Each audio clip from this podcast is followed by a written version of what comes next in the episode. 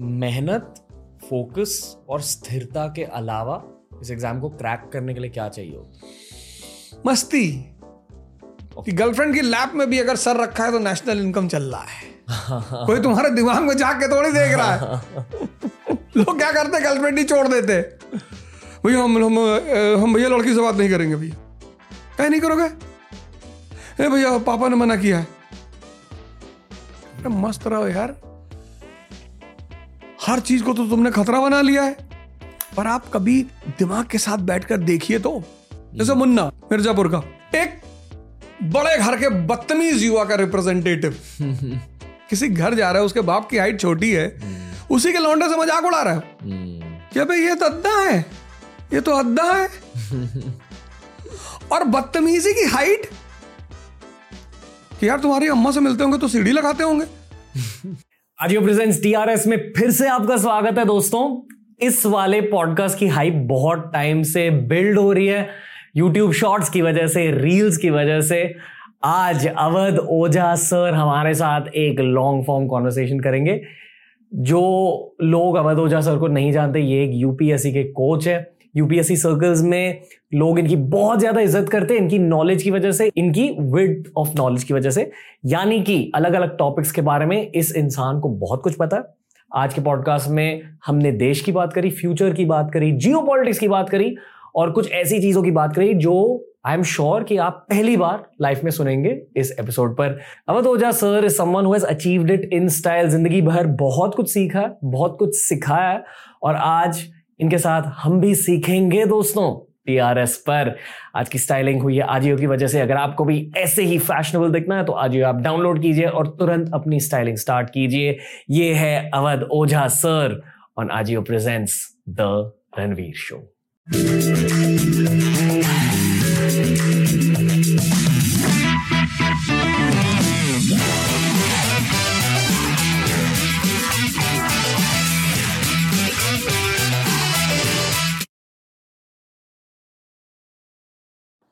Awadh Ojha sir, पहले से ही मैं ये कह रहा हूँ 5 मिलियन व्यूज के लिए थैंक यू। कैसे हो सर? बढ़िया, बहुत अच्छा, बहुत अच्छा लग रहा है आपके सामने बैठकर भी।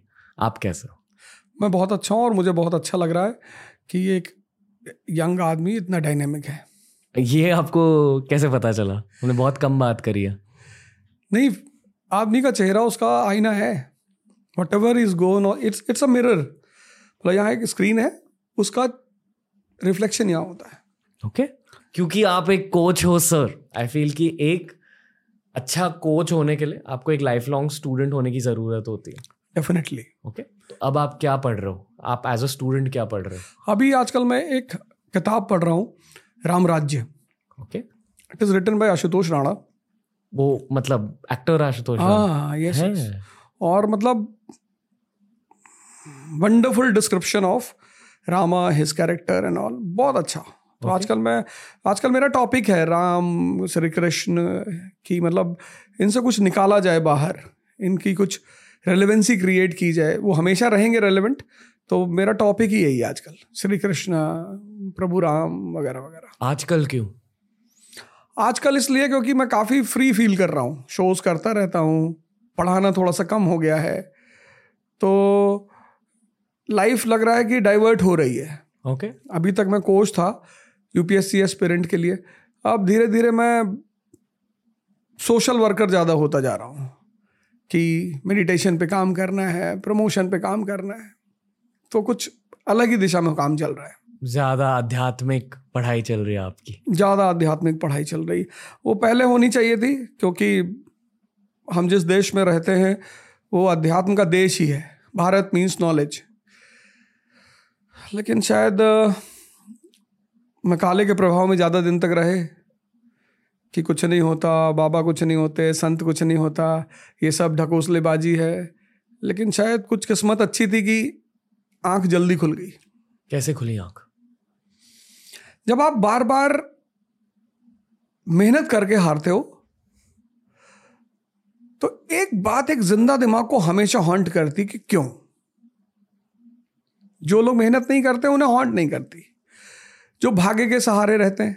बड़ा अच्छा है ऐसा जीवन, भाग्य के सहारे रहना। उसमें दो बातें होती है, एक तो आपको लगता है कि मेरी कोई गलती ही नहीं।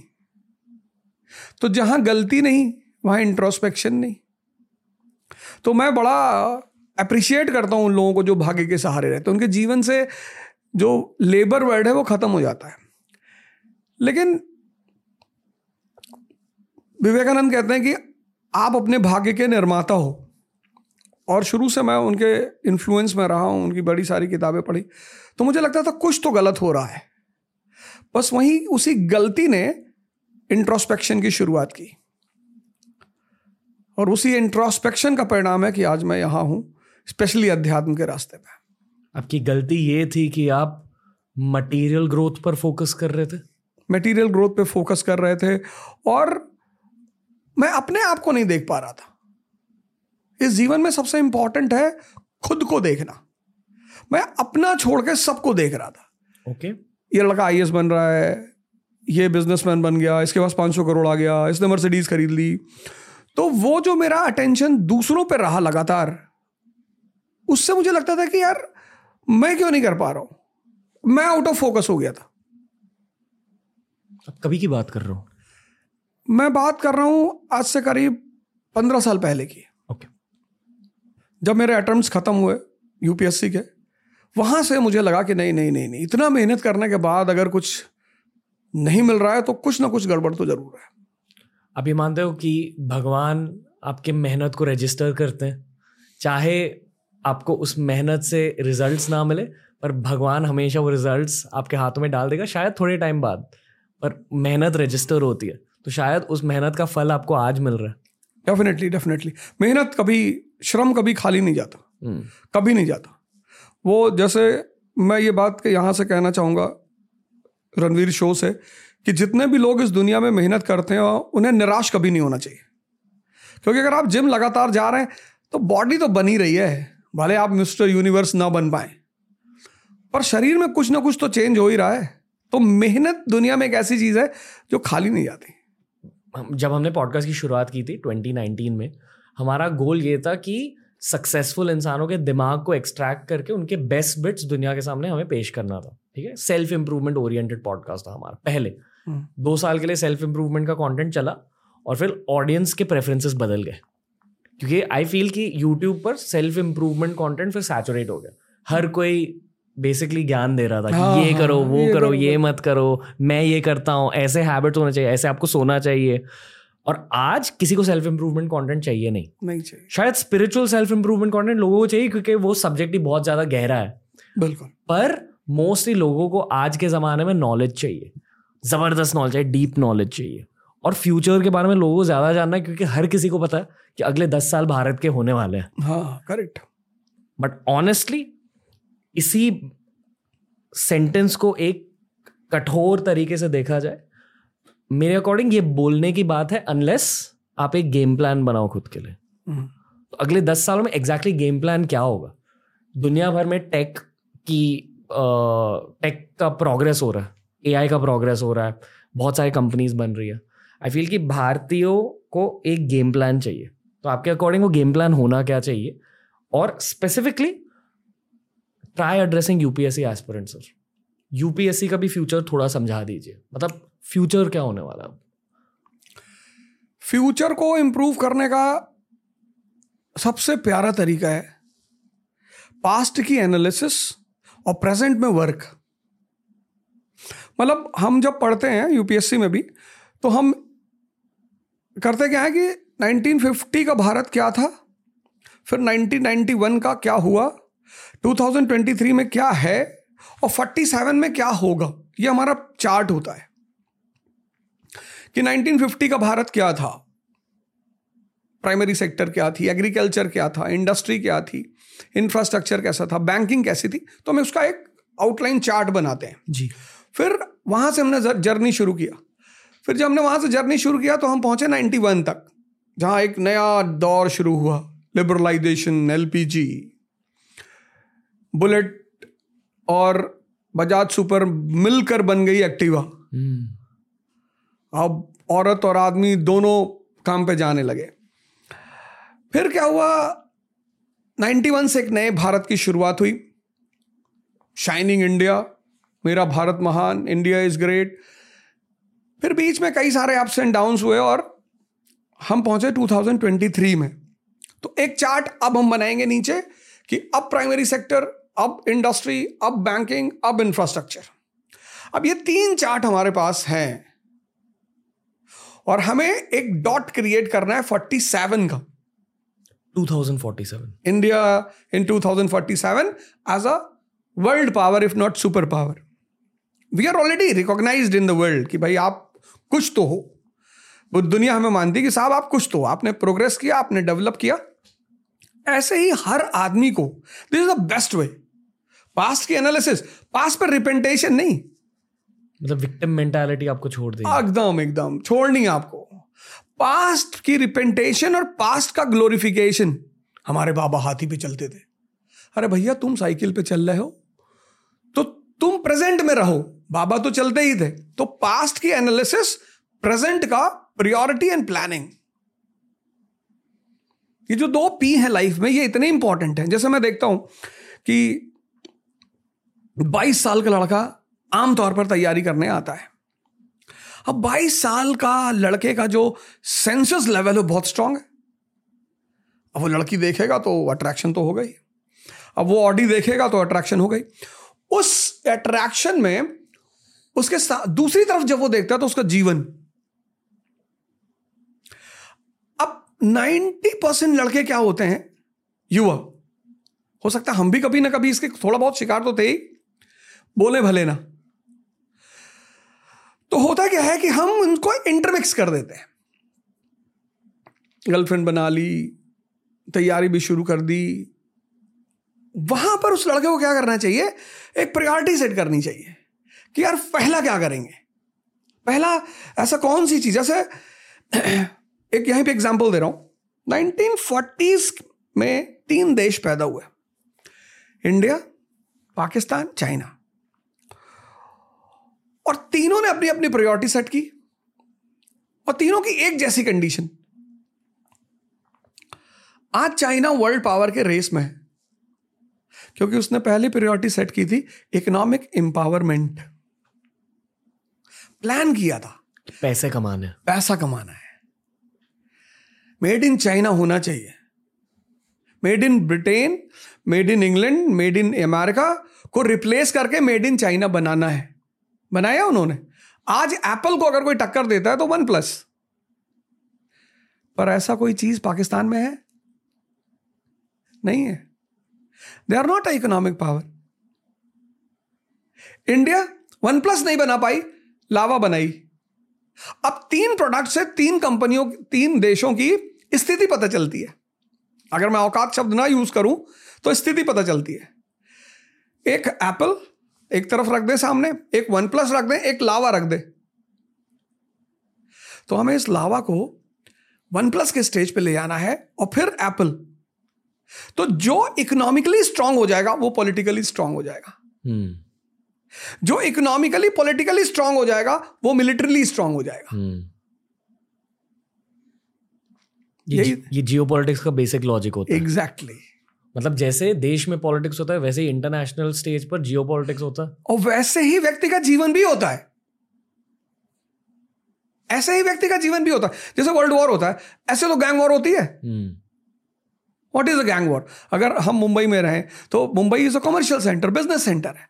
तो कौन से बिजनेस से किसको कितना पैसा लेना है, रियल एस्टेट से कौन लेगा और ट्रेड से कौन लेगा, कौन और प्रोटेक्शन देगा। तो ये जो चीज इंटरनेशनल लेवल पे है वो नेशनल लेवल पे है, वो पर्सनल लेवल पे है। तो जिसने भी, अब मैं आ रहा हूं मेन पॉइंट पे, ये है एजुकेशन का रोल। इस देश को महान बनने के लिए सबसे पहले एक अप्लाइड एजुकेशन सिस्टम को प्रमोट करना पड़ेगा। अप्लाइड मतलब क्या? मतलब कि अगर हम वर्ल्ड वॉर समझ रहे हैं, किताब में पढ़ रहे हैं, तो हम मुंबई की गैंग वॉर को भी समझ रहे हैं। ओके, कि अमेरिका और चाइना की लड़ाई इकोनॉमी की है, पर्सनल नहीं है। मतलब जो भी चीजें दुनिया में हो रही है पहले उन चीजों के बारे में जानना और फिर उन चीजों के नीचे जो वजह है उस वजह को जानना और फिर अपने आप को देखना। जैसे चाइना इकोनॉमिक पावर बना और फिर पॉलिटिकल पावर है दुनिया में। ऐसे किसी व्यक्ति को अगर अपनी वजूद को बनाना है, बढ़ाना है, तो उसको चाइना से सीख सकता है, चाइना इन 2023। ओके, बहुत अजीब सवाल पूछूंगा अभी। ओके, ये मैं एक पर्सनल सवाल पूछ रहा हूँ आपसे।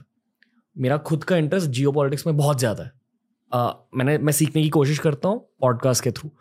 नेशनल पॉलिटिक्स में मेरा बिल्कुल इंटरेस्ट नहीं है एंड आई फील कि इस स्थिति से मुझे बहुत फ़ायदे मिले कि मैं नेशनल पॉलिटिक्स बहुत सर्फेस लेवल पर फॉलो कर, मुझे बस पता है कि क्या हो रहा है, मैं क्यों तक जाने की कोशिश भी नहीं करता हूँ।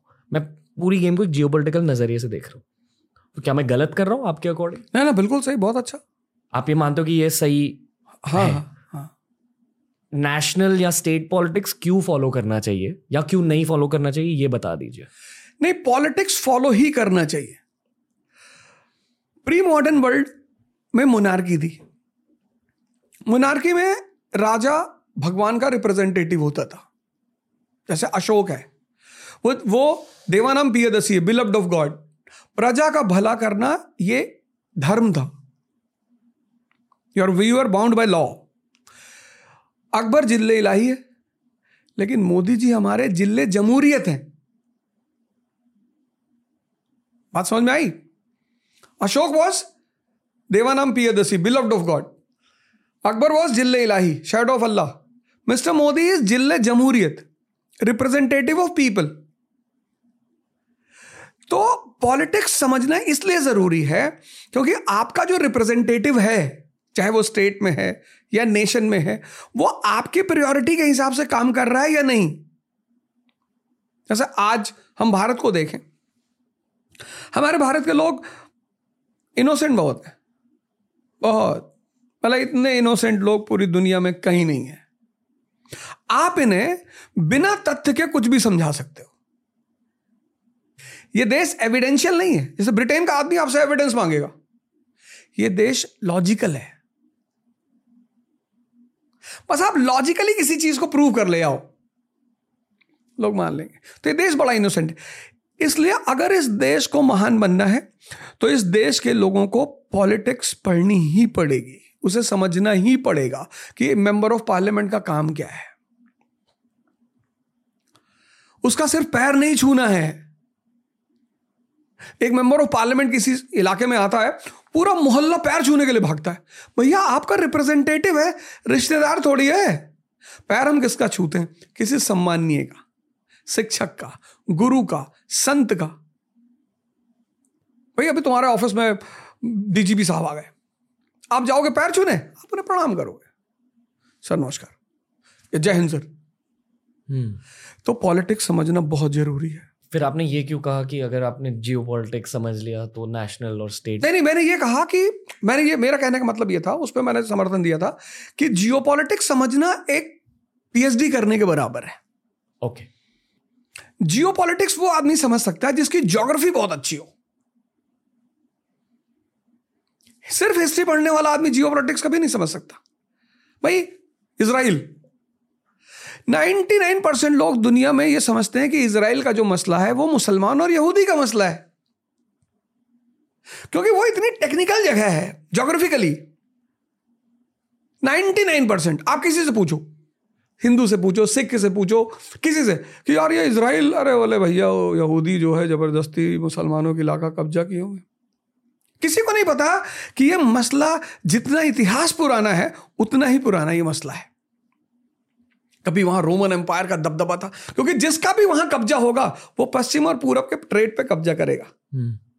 फिर बाइजेंटाइन एम्पायर आया, फिर ऑटोमन एम्पायर आया, फिर ब्रिटिश एम्पायर आया, और आज अमेरिकन एम्पायर है। तो अमेरिकन एम्पायर वहां सीधे तो बैठ नहीं सकती, तो इजराइल उसका रिप्रेजेंटेटिव है। तो उस ज्योग्राफी को समझना, Mediterranean, Suez canal, Red Sea, इतनी टेक्निकलिटी कौन सीखे? तो जो आदमी जियोपॉलिटिक्स में इंटरेस्टेड है, उसका मतलब उसका माइंड बड़ा मैच्योर है, बड़ा समझदार माइंड है, बड़ा डीप नॉलेज रखने की वो फितरत रखता है। तो जो पीएचडी करने की सोचेगा वो क्लास 10th की सिविक्स बुक नहीं पढ़ेगा। हमारा संविधान, हमारी संसद, ऐसे ही तो छोटी छोटी हेडिंग होती है। तो इसलिए मैंने कहा कि बहुत अच्छा यार, जियोपॉलिटिक्स बहुत अच्छी चीज़ है। तो बेसिकली अगर आपने 10th स्टैंडर्ड की पढ़ाई कर लिया तो फर्स्ट स्टैंडर्ड की पढ़ाई क्यों करें? यही लॉजिक। ओके, थोड़ा सा क्या कहूँ मैं, एक रिस्की चीज़ कहूँ, हमारे डेटा के अकॉर्डिंग भारत में आजकल जियोपॉलिटिकल कंटेंट बहुत ज़्यादा चल रहा है। मतलब लोगों का इंटरेस्ट बढ़ रहा है जियोपॉलिटिक्स में, और व्यूअर्स पूरे इंडिया से आते हैं, ना कि सिर्फ शहरों से। पूरे इंडिया के लोग अभी जियोपॉलिटिक्स में इंटरेस्ट ले रहे हैं। क्या नेशनल पॉलिटिक्स और स्टेट पॉलिटिक्स में इंटरेस्ट घटेगा आपके अकॉर्डिंग? नहीं, इंडिया का आदमी मजा लेने वाला आदमी है। ओके, जैसे भैया हमारी तुम्हारी गाड़ी मैरीन ड्राइव पे लड़ गई, हम दोनों झगड़ा करने लगे तो 500 लोग खड़े होकर देखेंगे। ये इंडिया के लोगों की एक बड़ी अजीब सी बात है। मतलब दुनिया भर में बिग बॉस चाहिए। हाँ, तो मजा ले रहे हैं। और अगर हम दोनों नहीं लड़े, मतलब एक दूसरे को हमने घूसा नहीं मारा, तो पब्लिक बड़ी निराश होगी। ओके, क्या मजा ही नहीं आया, पबजी टाइम वेस्ट कर दिए। तो ये इंडियन साइकोलॉजी। अब जैसे यूक्रेन वॉर चल रहा है, अब किसी को नहीं पता क्यों चल रहा है। इस दुनिया भारत में सिर्फ 1% लोगों को पता चल रहा होगा कि ये वार्म वाटर पॉलिसी का परिणाम है। पीटर द ग्रेट लेकर आया था 17th century में, लेकिन देख सब रहे हैं। क्यों? क्योंकि अरे भैया यूक्रेन वहां आज पुतिन वहां कह रहा था कि न्यूक्लियर मार देंगे। तो जो 4 आदमी बैठे हुए हैं अंधेरी में चाय की दुकान पे, और पूना में यवले चाय वाले के पास बैठे हैं, और इलाहाबाद में पप्पू चाय वाले, इनको कोई वॉर से थोड़ी मतलब है। अच्छा, पहले क्या था? पहले ये वॉर दिखाई नहीं पड़ते थे। लिबरलाइजेशन से पहले सबके घर में टीवियां नहीं थी, अब सबके घर में टीवी है। अब टीवी जिसके पास नहीं भी है, तो एप्पल से लेके लावा तक का फोन तो है ही है। यूट्यूब खोल लेता है वो कि मिसाइल मारा पुतिन, पुतिन ने कहा होगा दुनिया का खात्मा। अरे अरे भैया तो वो जो इंडियन साइक है, वो जो मोहल्ले के झगड़े में मजा लेती थी, अब वो इंटरनेशनल में मजा ले। उसको बाहर में जाए, उसको कारण नहीं जानना। ऐसा थोड़ी कि इस देश का हर आदमी जियोपॉलिटिक्स में इंटरेस्ट ले रहा है, उसको मजा आ रहा है। एक और कठोर चीज कहनी है मुझे सर, और प्लीज करेक्ट मी, ठीक है, अगर आप अग्री नहीं करो। ओके, हमने इसी के पहले कहा कि अगर हमें भारत को सच में आगे लेकर जाना है, फिर से सोने की चिड़िया बनाना है भारत को, तो फिर हमें पैसे कमाने होंगे। हाँ। पैसे कमाने एंटरप्रेन्योरशिप से, बिजनेस खोलकर। करेक्ट, बिल्कुल, यहाँ तक अग्री? बिल्कुल बिल्कुल बिल्कुल। अगर हम जिंदगी भर सिर्फ बिग बॉस देखें और शार्क टैंक नहीं देखें, तो फिर भारत आगे कैसे जाएगा? और ये जो हम कह रहे हैं कि अगले 10 साल भारत के होने वाले, एक बहुत रोमांटिक चीज़ है, और बहुत कम लोग असल में बिजनेस करना चाहते हैं, असल में मेहनत करना चाहते हैं। शायद जो जेन जी है, जेन अल्फा है, मतलब 2005 के बाद जो लोग पैदा हुए, उनसे मुझे होप है। पर मेरे एज के भी लोग, मैं 1993 बॉर्न हूँ, बहुत कम लोग एंटरप्रेन्योरशिप के बारे में सोच रहे हैं। बहुत कम लोगों के सपने बहुत ज़्यादा बड़े हैं। बहुत सारे लोगों को देश छोड़ कर जाना है। असलियत क्या है? क्योंकि अच्छी फीलिंग के लिए हम ये कह सकते हैं कि हाँ, भारत के अगले 10 साल है, भारत का डेकेड है, पर असलियत क्या है आपके अकॉर्डिंग? असलियत ये है कि इस देश में 2 बातें हैं। एक, आपने अपनी जनरेशन को इस जैसे सद्गुरु हैं, कैसे तैयार किया उन्होंने अपनी बेटी को। मतलब सदगुरु की बेटी is a ideal for every parent in this country, कि हमें सिर्फ परसेंटेज पे नहीं ध्यान देना, पर्सनैलिटी पे ध्यान देना है। ये देश सब कुछ करेगा, ये जो देश है हमारा, ये सब कुछ करेगा। वो क्यों लोग बिग बॉस बैठ के देख रहे हैं, उनको समझ में नहीं आ रहा करें क्या। ग्रेजुएशन कर लिया, पोस्ट ग्रेजुएशन कर लिया, MBA कर लिया। इस देश की एक मेंटेलिटी है नौकरी। जैसे हमारे मोदी जी ने कहा कि आत्मनिर्भर भारत। हम देखते हैं रेड लाइट पे छोटी छोटी चीज़ों को लोग बेचते हैं। एक डॉग मैंने देखा, लोगों को वो डॉग टॉय बेचते हैं जिसका डॉग का सर हिलता रहता है, 100 रुपए में 2, वो भी चाइना से आता है। जो विंड पाइप, वो वाइपर होते हैं छोटे छोटे, इतनी बड़ी बॉटल में वाइपर लगा होता है विंड ग्लासेस साफ करने के लिए, मेड इन चाइना लिखा हुआ उस पर। तो अगर हमारी एजुकेशन सिस्टम, जैसा कि हमारी गवर्नमेंट आजकल कह रही है कि हम स्किल डेवलपमेंट करेंगे और हम लोगों को सेल्फ डिपेंडेंसी की तरफ ले चलेंगे, तो नौकरी करने के बजाय, सबको तो नौकरी मिलेगी नहीं, वैसे भी 1 अरब 50 करोड़ का देश है, सबको कहाँ मिलेगी। मैं कल ही जब मैं मुंबई आ रहा था तो मैं सोच रहा था, मैंने सोचा यार कुछ ना कुछ ऐसा किया जाए कि लोगों को ये बात लगे कि यार नौकरी मिलने से पहले हमें कुछ ना कुछ तो करना चाहिए। जैसे मैंने बहुत सारे लोगों को देखा वो कहते हैं कि गरीब बच्चे कैसे पढ़ेंगे, गरीब बच्चे स्कूल में होते हैं, 12th के बाद कोई गरीब नहीं होता। ये सब साइकोलॉजी किसने फैलाई? हमने फैलाई। यूपीएससी में गरीब बच्चे कैसे पढ़ेंगे, भैया जो यूपीएससी की तैयारी करने आ रहा है वो ग्रेजुएशन किया हुआ है ना, उसने 12th किया होगा या तो कॉमर्स से किया होगा, कॉमर्स का लड़का अकाउंटेंट हो सकता है। अगर उसने साइंस से किया है, साइंस से, तो अगर रणवीर अलाहाबादिया 93 बॉर्न अपना शो चला सकता है यूट्यूब की असेसमेंट की वजह से और एक अच्छा शोमैन है इंडिया में, तो वो जिसने 12th कर लिया, फिजिक्स पढ़ लिया, वो 10th की फिजिक्स नहीं पढ़ा सकता। भाई सेल्फ डिपेंडेंट होना है तो कुछ क्रिएटिव करना है। आप एक 1,000 रुपए का बोर्ड लगा लो, जिस फोन पर आप पढ़ते हो उसी फोन से रिकॉर्डिंग करना शुरू कर दो और कुछ ऐसा पढ़ाओ फिजिक्स में कि वो जो क्लास 9-10 का बच्चा पढ़े ना, वो आपको स्टक होके ऐसे देखे कि अरे भैया Newton's third law, action reaction, Newton's first law, a body at rest will be at rest, a body in motion will be in motion. आप म्युनिसिपल कॉर्पोरेशन का ऑफिस गए काम कराने, बाबू आपकी तरफ देख ही नहीं रहा, आपकी फाइल नहीं देख रहा है, आपको न्यूटन का पहला लॉ याद आ गया कि body at rest will be at rest. आपने 2 बड़ी बड़ी चॉकलेट फाइल पे रख दी, बाबू ने चॉकलेट की तरफ देखा, फोर्स अप्लाई किया ना आपने। चॉकलेट कुछ भी हो सकती है। ये है creativity. In spite of thinking only about employment, आप कुछ क्रिएटिव भी तो करो, आप कुछ पैदा भी तो करो। इस देश के युवा को एक चीज बता दी गई है, नौकरी नहीं मिलेगी तो तुम्हारी शादी नहीं होगी। अरे नौकरी से शादियां होती हैं, आज डाइवोर्स भी तो इसीलिए हो रहे हैं क्योंकि सारी शादी हो गई नौकरी से।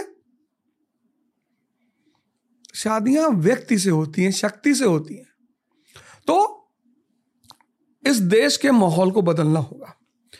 वो बिग बॉस देखना कोई बुरी बात नहीं है, कभी कभी देख भी लेना चाहिए, बड़ा ड्रामा होता है, ड्रामा एंजॉयमेंट है ना, तो वो हमें भी पता होता है, तो देखना चाहिए, किसी चीज़ का ऐसा नहीं है, करना चाहिए। लेकिन अगर हमें बिग बॉस से वो लॉबी को हटानी है या मूवी से हटानी है, सीरीज से हटानी है, तो हमें उसको ये बताना होगा कि भैया देखो तुम कुछ क्रिएटिव करो।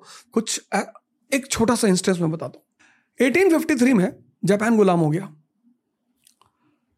पहला काम उन्होंने किया जैसे वो गुलाम हुए। 1757 में हम गुलाम हुए, 1857 तक हमें पता ही नहीं चला कि हम गुलाम हैं। गांधी जी को 1920 में जब उन्होंने कहा स्वराज, लोगों ने पूछा क्या? अरे बोले सेल्फ राइट, आजादी। अरे लोगों ने कहा भैया हम तो आजाद हैं, हमारे 13-13 बच्चे, हमें किसी ने रोका ही नहीं। 1920 के आदमी को भारत में पता ही नहीं था कि वो आजाद नहीं है। 1920 अरब गुलाम हुआ, आज तक गुलाम है, पता ही नहीं इनको, कहते हैं हमें यहूदी परेशान कर रहे हैं। लेकिन 1853 में जापान गुलाम हुआ, जैसे ही गुलाम हुआ उन्होंने एक डेलीगेशन भेजा वेस्ट को, यामागाता डेलीगेशन, यामागाता वहाँ का समुराई था, तो डेलीगेशन भेजा। वो डेलीगेशन 14 साल वेस्ट में रहा। उन्होंने भेजा, कहा जाओ पता करो कि हम कमजोर क्यों हैं। और 14 साल बाद जब वो लोग वहाँ से लौट कर आए, डेलीगेशन लौट कर आए, तो उसने कहा साहब उनका एजुकेशन सिस्टम बड़ा जबरदस्त है साहब। बोले कैसा है? बोले रैशनलिज्म और ह्यूमनिज्म पे बेस्ड है सर। तो इस देश को, जहाँ से हमने क्वेश्चन शुरू किया था कि अगले 10 साल भारत में पहले क्या करना है, एजुकेशन को अप्लाइड करना है, लड़के के दिमाग को जिंदा करना है, परसेंटेज से हटाकर उसको पर्सनालिटी पे लाना है। जो लड़का 25 साल में डिप्रेशन का शिकार है वो 98.2% लेके क्या करेगा? ओके, बताओ। एजुकेशन फिर इकोनॉमी। अब एजुकेशन इकोनॉमी इंप्रूव होगी, ह्यूमन रिसोर्स आपका बढ़िया होगा, आपके पास क्रिएटिव माइंड्स होंगे। हम क्यों हायर करेंगे एडवाइजर्स बाहर से? इंडिया को डेलीगेशन बाहर से आता बताने के लिए कि साहब आप अपनी सड़कें ऐसे बनाओ। हमारे बच्चे बचाने वाले नहीं है, लेकिन हमने उन्हें क्रिएटिव नहीं बनाया। यहां का सबसे ज्यादा पढ़ा लिखा लड़का यूएस जा रहा है, जर्मनी जा रहा है, क्यों जा रहा है? क्योंकि उसे इज्जत नहीं मिल रही है। तो तीसरा काम हमें करना है, गुड गवर्नेंस बनानी है। कि अगर रणवीर 1 करोड़ रुपए टैक्स दे रहा है इंडियन गवर्नमेंट को, तो उसे लगे कि नहीं यार, गवर्नमेंट बॉदर्स अबाउट मी। और अगले 10 साल में मेड इन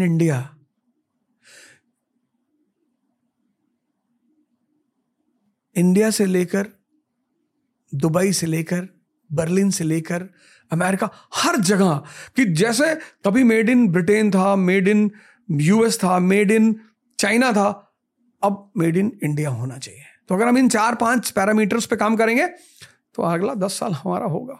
ओके, मैं कुछ चीज़ें कहना चाहूँगा। जो भी आपने अब तक कहा, मुझे एक चीज़ बहुत अच्छी लगी कि आप एकदम बेसिक लेवल पर आकर समझा रहे हो। किसी 22-year-old, किसी 18-year-old ने अगर ये पॉडकास्ट सुन लिया तो उन्हें समझ आएगा कि अच्छा ओके, मुझे कुछ ना कुछ स्टार्ट करना। आपने एक स्टार्टिंग पॉइंट से समझा दिया। मैं उसे थोड़ा एक्सटेंड करना चाहूँगा।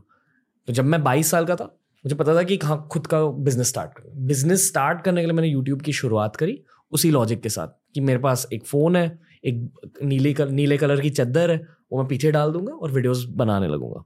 ऐसे मेरी यूट्यूब करियर की शुरुआत हुई। फिर आगे जाते जाते मुझे ये पता चला कि अमेरिकन्स एट स्केल थिंकिंग को प्रायोरिटाइज करते हैं। यानी कि अगर किसी भी चीज़ स्टार्ट करी, फिर ये सोचते हैं कि इसे सबसे ज़्यादा बड़ा कैसे कर सके। और वो मेंटालिटी मिसिंग थी हमारे एजुकेशन सिस्टम में भी और हमारे मेंटालिटी में भी, और वो मुझे खुद अमेरिका से सीखनी पड़ी। आई फील कि ये एट स्केल थिंकिंग एक मिसिंग लिंक है इंडिया में। Exactly. दूसरी चीज़, और भी जब आगे गए, जब थोड़ी स्केलिंग हो गई, चीज़ों को थोड़ा बड़ा बनाया, फिर मुझे पता चला कि इमोशनल इंटेलिजेंस की ज़रूरत होती है लोगों मैनेज करने के लिए। वो भी मुझे खुद को बढ़ाना पड़ा। और emotional intelligence I feel to some extent, हाँ, अब थोड़ा बहुत बिग बॉस से, फिल्मों से सीख सकते हो। हाँ, बिल्कुल। पर मेनली आपको सेल्फ इम्प्रूवमेंट कंटेंट देखने की ज़रूरत है। दूसरों के दिमाग कैसे चलते हैं, साइकोलॉजी सब्जेक्ट क्या होता है, लीडरशिप क्या होती है, इमोशनल इंटेलिजेंस सीख ले। और अगर क्रिएटिविटी की बात आई, आई स्ट्रांगली फील हमें दूसरे देशों का कंटेंट देखना चाहिए। भारत में हम सिर्फ भारतीय कंटेंट देखते हैं, पर ये भी जानना चाहिए कि जर्मनी में कैसा कंटेंट चल रहा है, अमेरिका में कैसा कंटेंट चल रहा है, मिस्टर बीस्ट जो एक बहुत बड़े यूट्यूबर, वो कैसे सोच रहे हैं। वो कल्चर जस्ट है। आई फील कि क्रिएटिविटी भारतीय बच्चे सीख लेंगे, डिज़ाइन सीख लेंगे इंटरनेशनल यूट्यूब चैनल से। इमोशनल इंटेलिजेंस को लेकर मुझे थोड़ा डर होता है। आई डोंट नो अगर हर कोई सीखे, स्पेशली मर्द शायद इमोशनल इंटेलिजेंस सीखेंगे नहीं। और एट स्केल थिंकिंग, अगर ये 3 चीज़ें सीख ली हर भारतीय ने, फिर शायद भारत में बहुत सारे बिजनेसेस बनेंगे और फिर शायद भारत के 10 साल, आई मीन, हमारे 10 साल होंगे। I think Ranveer Allahabad is engineer जी, और अभी 30 साल का लड़का, and a known name in India. अगर ये रणवीर इलाहाबादिया अमेरिका चला जाता, कौन जानता उसे। यू टू कर रिस्क, है ना। You thought creative, you take your example. मैं तो अभी यही सोच रहा था, यू आर स्पीकिंग, तो मुझे लगा कि यार एग्जाम्पल मेरे सामने बैठा हुआ है। मुझे बहुत सारी चीज़ों का सामना करना पड़ा था कॉलेज में। जब मैं प्लेसमेंट्स के लिए नहीं बैठा, जब मैंने GRE नहीं दिया, मेरे सारे दोस्त GRE दे रहे थे, अमेरिका जा रहे थे, मैंने उनसे कहा कि नहीं, मुझे लगता है कि यहाँ अपॉर्चुनिटी है, कुछ ना कुछ कर सकते, कुछ ना कुछ बड़ा कर सकते। बहुत मजाक उड़ाया गया, मुझे बहुत बुरा लगता था, बहुत रोता था अकेले में। Now see, you took the risk ना। मैं यही सोच रहा था कि you are 30 year young guy, old तो ये लोग, हम लोग नाक में लगाते हैं 20-year-old, you are 30-year young guy. और यार तुमने इतना बढ़िया, you are doing such a great job. मतलब यू टेक अ कंटेंट, मतलब TRS शो का एक सबसे खास बात पता है कि यू टेक रेलेवेंट कंटेंट्स। जैसे मैं बहुत शोज में जाता हूँ, बुलाते हैं लोग, आमतौर पर लोग क्या करते हैं, मेरे पास को खंगालते हैं। वो थोड़ा सा उनको बड़ा रोमांटिक लगता है कि अच्छा तुमने ऐसा किया था, गोली चलाई थी, क्या था। पर this, you are talking such a good thing ना, ये चीज़ बड़ी प्यारी है। जैसा यू सेड जस्ट नाउ कि लोग जो है ऊब चुके हैं उससे, हर आदमी अब सेल्फ डेवलप ज्ञान नहीं सुनना चाहता। कितनी अच्छी रीडिंग है ये। मीन्स कि you are doing big homework on that. अब आदमी कुछ और सुनना चाहता है, और वो सुनकर क्या करेगा, डेवलप करेगा। रन TRS शो देखने, जब जो आदमी ये शो देख रहा होगा उसको कितनी चीजें इनपुट के रूप में मिल रही होंगी। तो अब एक अगर रणवीर इलाहाबादिया अमेरिका नहीं जाकर इंडिया में इतना बड़ा काम कर सकता है, तो you are an example, living example sitting in front of me. If exactly this will be done, इसको मैं कह सकता हूं रणवीर इलाहाबादिया प्रोग्राम। तुम्हारे नाम पे एक प्रोग्राम ही बना दो कि इस देश के लड़कों को सीखना चाहिए कि नहीं सिर्फ अमेरिका जाना ही सॉल्यूशन नहीं है। It's a big market India, 1,050 crore people are there. Anything, if anything clicks positive, you will be a name in this country and entire world. एक और रॉ चीज कहना चाहूंगा, यहाँ है पैसे कमाने के लिए। ये गलत फहमी है कि यहाँ बैठकर आप पैसे नहीं कमा सकते। मोस्टली हर कोई पैसों के लिए वहाँ जाता है। डेफिनेटली इज्जत के लिए, जो आपने इज्जत की बात करी, बट इन अ वे इज्जत आपको पैसों के थ्रू मिलती है और उन पैसों के लिए वहाँ लोग चले जाते हैं, बिना जाने कि यहाँ के जो बिजनेसेस अब ग्रो कर रहे हैं वो इंटरनेशनल मार्केट्स को टारगेट कर रहे हैं। दूसरे देशों का पैसा अब यहाँ आने वाला है अगले 10 सालों में। इसी वजह से शायद हम सोने की चिड़िया बनेंगे। बिल्कुल बनेंगे, पर आई फील कि बहुत जो ब्रेन ड्रेन हुआ, जितने सारे लोग जा चुके अमेरिका में, यूरोप में, उन्हें थोड़ा सा लौट कर आना है, या एटलीस्ट वहाँ जो पैसे कमा रहे हैं यहाँ इन्वेस्ट करना है।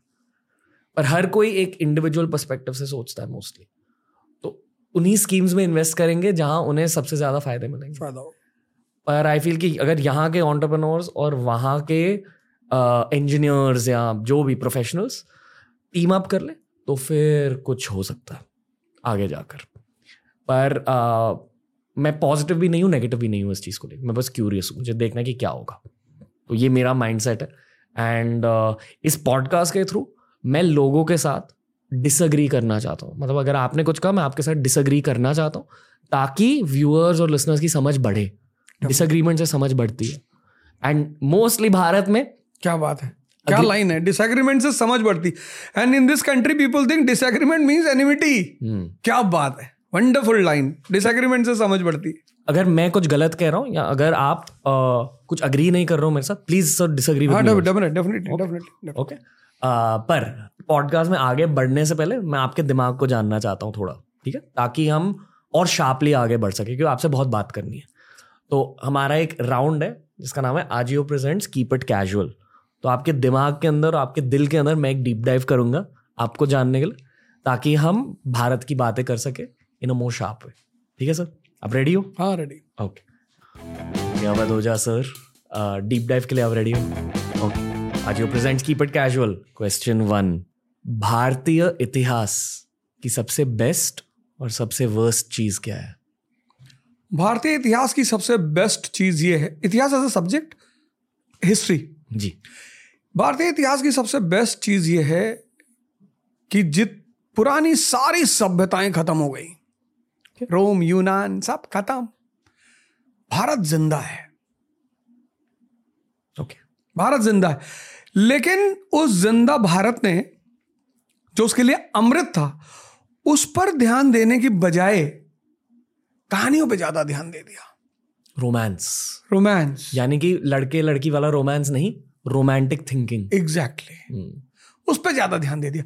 अगर वो भारत के जिंदा होने के और उसके महान होने की गाथा पे ध्यान देता ना, जो कि अब गवर्नमेंट करने को सोच रही है, इसको लेके बड़ा हो हल्ला मच रहा है, पर शायद ऐसा मुझे लगता है कि वो यही सोच रहे हैं कि उस भारत का जो अमृतत्व का सिद्धांत है उसको फिर से जिंदा किया जाए। कैसे सोच रही है? हम सारा काम करते हैं मन से, पढ़ाई करते हैं मन से, लड़ाई करते हैं मन से, प्रेम करते हैं मन से, सब मन से ही तो होता है। और ध्यान देते हैं हम सबसे ज्यादा शरीर पे। एलमंड का सोप लगाते हैं, एलमंड का शैम्पू लगाते हैं, एलमंड का तेल लगाते हैं और खाते हैं गुटखा। तो जहां पर लोग, जिस देश में लोग ये ना समझ पाए कि सारा खेल जब मन से है तो सबसे पहले किसको मजबूत करना है, मन को। तो कौन सी विधा है भारत की? ध्यान, मेडिटेशन। महाअवतार बाबा, उन्हीं की तो फोटो लगी है। महाअवतार बाबा, उस ट्रेडिशन को जिंदा करना है, उस ट्रेडिशन को ध्यान। हमारे ध्यान कौन करता है? जिसको कैंसर हो गया, जो बीमार है उसको कहा जाता है कि ध्यान करने से बीमारी ठीक होती। ध्यान करने से मन ताकतवर होता है और वही ताकतवर मन आपको प्रेम में बनाए रखेगा, आपको पढ़ाई में बनाए रखेगा, आपको पूजा में बनाए रखेगा। ध्यान करोगे आप बैठ के 2 घंटा, तो वो पुरानी गरिमा को, इतिहास को ध्यान देना चाहिए। वहां इतिहास ने ध्यान नहीं दिया, रोमांटिसिज्म पे ज्यादा ध्यान दिया उसने। Meditation is the gym for creativity. Exactly. Okay, और वर्स्ट चीज भी बतानी है आपको, वही मैं भारतीय इतिहास वर्स्ट चीज यही है कि भूल चुके हैं योग भूल चुके हैं। Wow, okay. दूसरा सवाल, यूपीएससी एस्पिरेंट्स की एक सबसे कॉमन गलती और एक अंडररेटेड गलती, यानी कि एक गलती जो हाईलाइट नहीं की जाती। एक सबसे कॉमन गलती और एक गलती जो लोगों को पता नहीं है ज्यादा। प्रिपरेशन शब्द को समझ ही नहीं पाते और कॉमन गलती कभी सिलेबस पढ़ते ही नहीं। ओके, यूपीएससी एस्पिरेंट में जो फेल करते, मैं उनकी बात कर रहा हूं जी, वो प्रिपरेशन शब्द को नहीं जानते। इस कंट्री का 95% लड़का प्रिपरेशन शब्द को जानता ही नहीं, वो पढ़ता है। अगर पढ़ना होता तो प्रिपरेशन शब्द क्यों यूज करते? वो प्रिपेयर करना, गांधी 20, गांधी 1930, गांधी 1942। तो ये जो गांधी 1920 में 50 लोगों को बाहर बुला रहे हैं, फिर 30 में 500 लोग हो जाते, फिर 42 में 5000 लोग। इस एवोल्यूशन को समझना है कैसे हुआ। वो 20 के सारे पॉइंट्स रट लेते हैं, non cooperation point 1, non cooperation 2 रट लिया, सीडीएम सिविल डिसोबीडियंस के 10 पॉइंट रट लिया। कहते हैं ये पढ़ाई है। प्रिपरेशन मतलब पूरी कहानी को पढ़कर उसके जिस्ट को समझना। ये उनकी सबसे कॉमन गलती है, वो प्रिपरेशन नहीं करते, 95 पढ़ाई करते। और अंडररेटेड गलती है कि सिलेबस पे कभी ध्यान ही नहीं देते, पता ही नहीं होता क्या सिलेबस है, पता ही नहीं होता कि मुझे आईएएस प्रॉपर बनना है या आईएएस एलाइड बनना है, सेंट्रल सर्विस में जाना है कि ऑल इंडिया सर्विस में जाना है। ओके, अगला सवाल, ये थोड़ा कैजुअल सवाल है, ठीक है। कहा जाता है कि कपड़े आपके पर्सनालिटी के एक मैनिफेस्टेशन होते हैं, एक ऑफशूट होते हैं। जो आपकी पर्सनालिटी होती है वैसे ही आपके कपड़े होते हैं, आपकी स्टाइल होती है। तो आपकी स्टैंडर्ड आउटफिट के बारे में कुछ बताइए। गमछा, जो हाँ। आज एक्सीडेंटली मैं ला नहीं पाया। नहीं कोई नहीं। पहली बार जो मैं जब मैं आपको इसके बिना एक्सीडेंटली आई फॉरगॉट गमछा लाना, पर मेरी पर्सनालिटी में गमछा है। और गमछा मुझे हर बात इस बात की याद दिलाता है कि जमीन से नहीं हटना है। जैसे टाई है, एरिस्टोक्रेसी का सिंबल है, गमछा जमीन का सिंबल है। तो मैं गमछा इसीलिए पहनता हूं कि मुझे हमेशा याद रहे कि मेरी शुरुआत जमीन से हुई, एक साधारण सी, तो वहां से कभी उठना नहीं है, क्योंकि जो भी जमीन से उठे उनका गिरना निश्चित है। एक गलतफहमी थी, अब तो ठीक है कि मैं कुछ अलग हूं। जिस दिन ये गलतफहमी दूर हुई तब जाके कुछ हुआ जीवन में। जैसे लोग टैटू करवाते हैं वैसे ही आप गमछा पहनते हो। गमछा पहनता हूं। Okay, beautiful. अगर आपको यूपीएससी एग्जाम बदलने का पावर दिया जाए तो आप 3 बदलाव हमारे साथ शेयर कीजिए। आप क्या 3 बदलाव लाओगे? पहली बदलाव एज लिमिट में लाऊंगा। 21 से 25 से ज्यादा होनी ही नहीं चाहिए, होनी ही नहीं चाहिए। आप कई सारे स्टेट्स हैं 40 साल तक सिविल सर्विस की परीक्षा लेते हैं। 40 भैया, 40 साल लड़का पढ़ेगा, फिर जीवन में भाई 25 तक वो एग्जाम दे ले, क्योंकि किसी भी फील्ड में स्टैब्लिश होने में 5 साल लगते हैं। तो 25 साल में जो बाहर हो गया उसके बाद अगले 5 साल है अपने आप को खड़ा करने का। पहला बदलाव तो मैं करूंगा, एज लिमिट को एकदम वो कर दूंगा। दूसरा बदलाव मैं ये करूंगा कि मैं हिंदी को कंपलसरी करूंगा। okay. लैंग्वेज पढ़नी ही चाहिए। लैंग्वेज जानना बुराई नहीं है, लैंग्वेज को थोपना बुराई है। मैं हिंदी को कंपलसरी करूँ। इतनी प्यारी लैंग्वेज है, जैसे तो सारी है, मतलब किसी को कहना बहुत प्यारी है, वो अगले आदमी से बायसनेस हो जाएगी।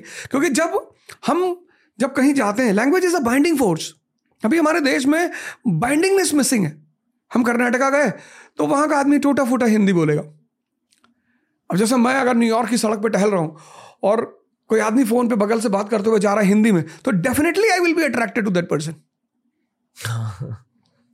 जी, तो एक तो मैं एज लिमिट बदलूंगा, दूसरा मैं हिंदी को बदलूंगा, और तीसरा जो सबसे बड़ी बदलाहट मैं वहां करूंगा वो ये करूंगा कि व्यक्ति को जब वो एग्ज़ाम दे रहा है, इंटरव्यू तक जा रहा है, तो गवर्नमेंट इंटरव्यू के कैंडिडेट्स को कहीं ना कहीं सेट करने की कोशिश ज़रूर करे, कहीं प्रेफरेंस दे उन्हें कि ये भैया आईएएस का इंटरव्यू देकर आए हैं। क्योंकि आईएएस का इंटरव्यू दिया हुआ लड़का भी आईएएस से कम नहीं होता। तो ये तीन बदलाव मैं करूँगा। ओके, आपको लगता है बदलाव आने वाले हो सकते हैं? भगवान यहाँ से सरकार सुनेगी होपफुली। ओके, अगला सवाल, अगर आपको देश का पीएम बनाया जाए तो आप क्या करोगे? आपकी 4 प्रायोरिटीज क्या होंगे? सबसे पहले तो मैं इस देश के एजुकेशन सिस्टम को बदलूंगा, जो मेरी पहली प्रायोरिटी होगी। और योगा और ध्यान कंपलसरी, मतलब आप फेल कर गए तो आप कुछ क्वालिफाइंग पेपर होंगे ये, पहली बात। एजुकेशन अप्लाइड होगी, पहला काम मैं एजुकेशन पे करूंगा। दूसरा काम मैं करूंगा वुमेन एम्पावरमेंट पे स्पेसिफिकली। जिस देश में, जिस समाज में, जिस परिवार में औरतें ताकतवर होंगी, वो परिवार, वो समाज, वो देश कभी कमज़ोर हो ही नहीं सकता। मैं तो मानता ही नहीं कि औरतें गलत होती हैं। मेरा मानना है आदमी कमज़ोर होते हैं। ऐसे लोग कहते हैं ना, भगवान हमारी नहीं सुनते। भगवान सुनेंगे जब आपकी इतनी बिसात हो कि आप उसको सुना लें। तो वैसे भी मैं वुमन और भगवान को दोनों साथ साथ ही रखता हूं। तीसरी बात, मैं कोशिश करूंगा हम एक हो जाएं, यूनिटी। भारत पाकिस्तान की बात कर रहा हूं मैं अखंड यूनिटी बड़ा नुकसान हुआ हम दोनों का, बहुत नुकसान हुआ। मतलब हमारी आने वाली जनरेशन जब कभी अंदाज़ा लगाएंगी तो शायद उन्हें एहसास होगा। और चौथी बात, अशोक की जो धम्म की नीति थी उसको मैं फिर से रीइम्प्लीमेंट करूँगा। उसमें क्या था? Strengthening of unity in diversity. Bharat एक डाइवर्सिटी का मुल्क है ना, Kashmiri culture, Tamilian culture, Gujarati culture, असमी कल्चर। तो वो पहला आदमी था जिसको ये बात पकड़ में आई। अच्छा, डिफरेंसेस अगर समझ में ना आए कि क्यों हैं, जैसे मुसलमान बुर्का पहनता है उसकी औरतें, क्योंकि इस्लाम सऊदी अरेबिया में पैदा हुआ, वो डेजर्ट है। खाना और कपड़ा ये कल्चर का हिस्सा है, और कल्चर संबंधित है किससे? ज्योग्राफी से। सहारा डेजर्ट में आप सूट पहन के नहीं टहल सकते, और सहारा का आदमी पालक नहीं खा सकता। भाई, इस्लाम में शराब पे पाबंदी है। वहां जो आदमी ओल्ड मॉन्ग पिएगा वो डेड मॉन्ग हो जाएगा। 50 डिग्री सेल्सियस टेम्परेचर है। तो शराब कंपलसरी का है रशिया में, क्योंकि -50 डिग्री सेल्सियस टेम्परेचर है। पॉर्क नहीं खा सकता सऊदिया का आदमी। तो फूड और ड्रेस ये कल्चर का पार्ट है, और कल्चर किससे प्रभावित होती है? ज्योग्राफी से। तो ये बात अशोक को पहले समझ में आई कि हमारी डिफरेंसेस जो हैं उसके रीजंस हैं, इसलिए नहीं कि हम दुश्मन हैं। तो फिर उसने एक सेट ऑफ रूल्स बनाए, उसको धम्मा बोलते हैं जी। ये करूँगा मैं। ओके, ये फिर से एक रैपिड सवाल है। इन शब्दों को सुनकर आप क्या सोचते हो?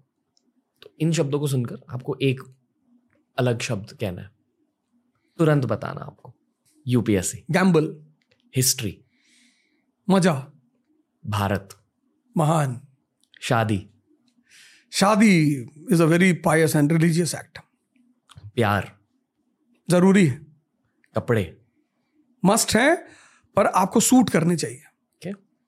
Style gives you identity, Bollywood is very good when it brings Taare Zameen Pe, when it brings 3 Idiot, when it brings Rang De Basanti.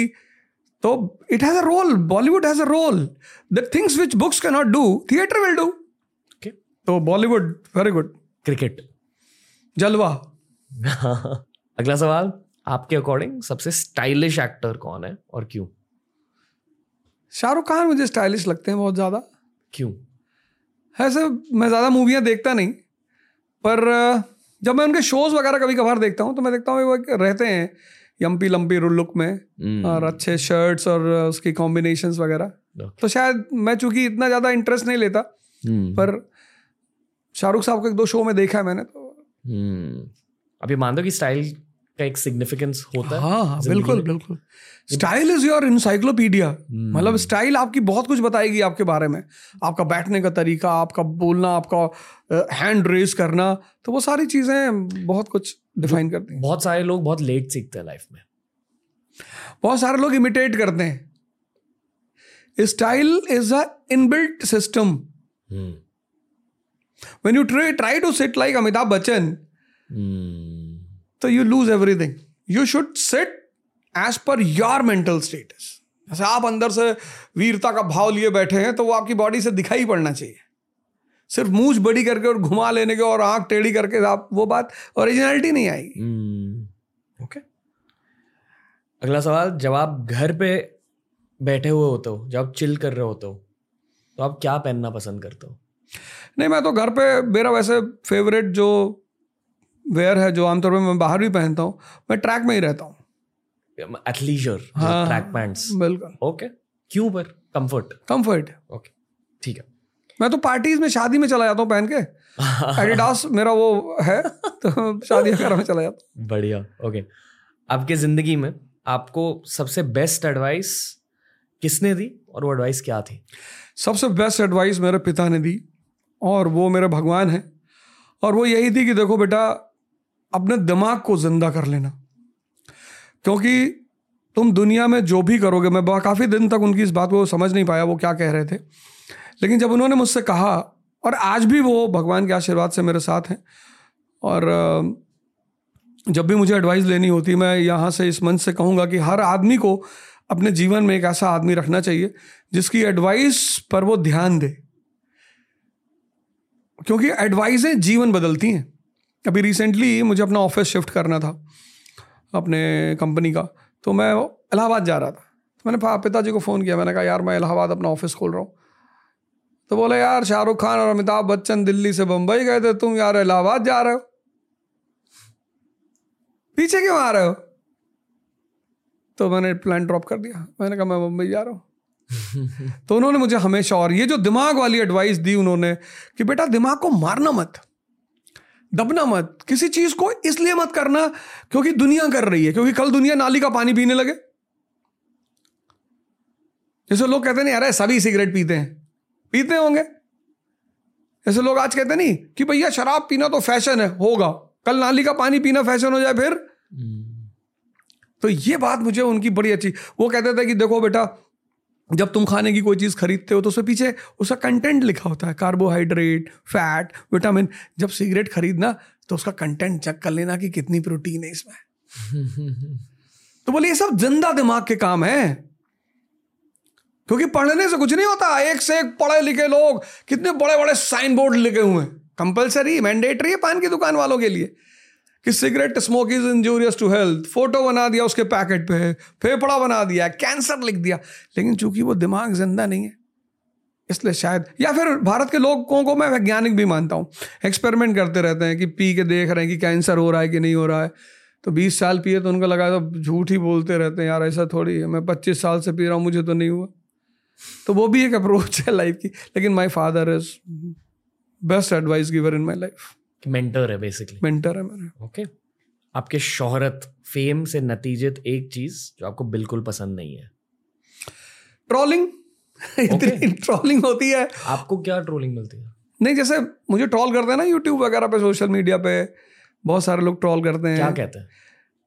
जैसे कोई क्लिपिंग है, मैंने कह दिया कि जैसा भी मैंने कहा कि मुगल काल में मैं जीना चाहूंगा, अब ये क्लिपिंग निकाल ली कि ये मौलाना अवध ओझा, ये हृदय से रणवीर इलाहाबादिया शो पे निकला हृदय का मर्म, ये मौलाना, ये मौलानियत की झलक दिखाई पड़ी इस अवध ओझा के अंदर।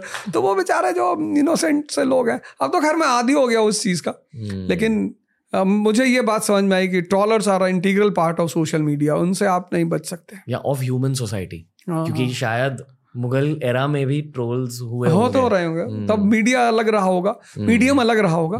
तो ये तो पार्ट ऑफ लाइफ है। मुझे बड़ी देर में समझ में आया ये कि you are definitely going to face all these things. जैसे कि गुरु मूवी में एक डायलॉग है कि अगर दुनिया आपकी बुराई कर रही है तो मान लो आप कुछ अच्छा कर रहे हो। ओके इन शब्दों की असलियत समझाइए।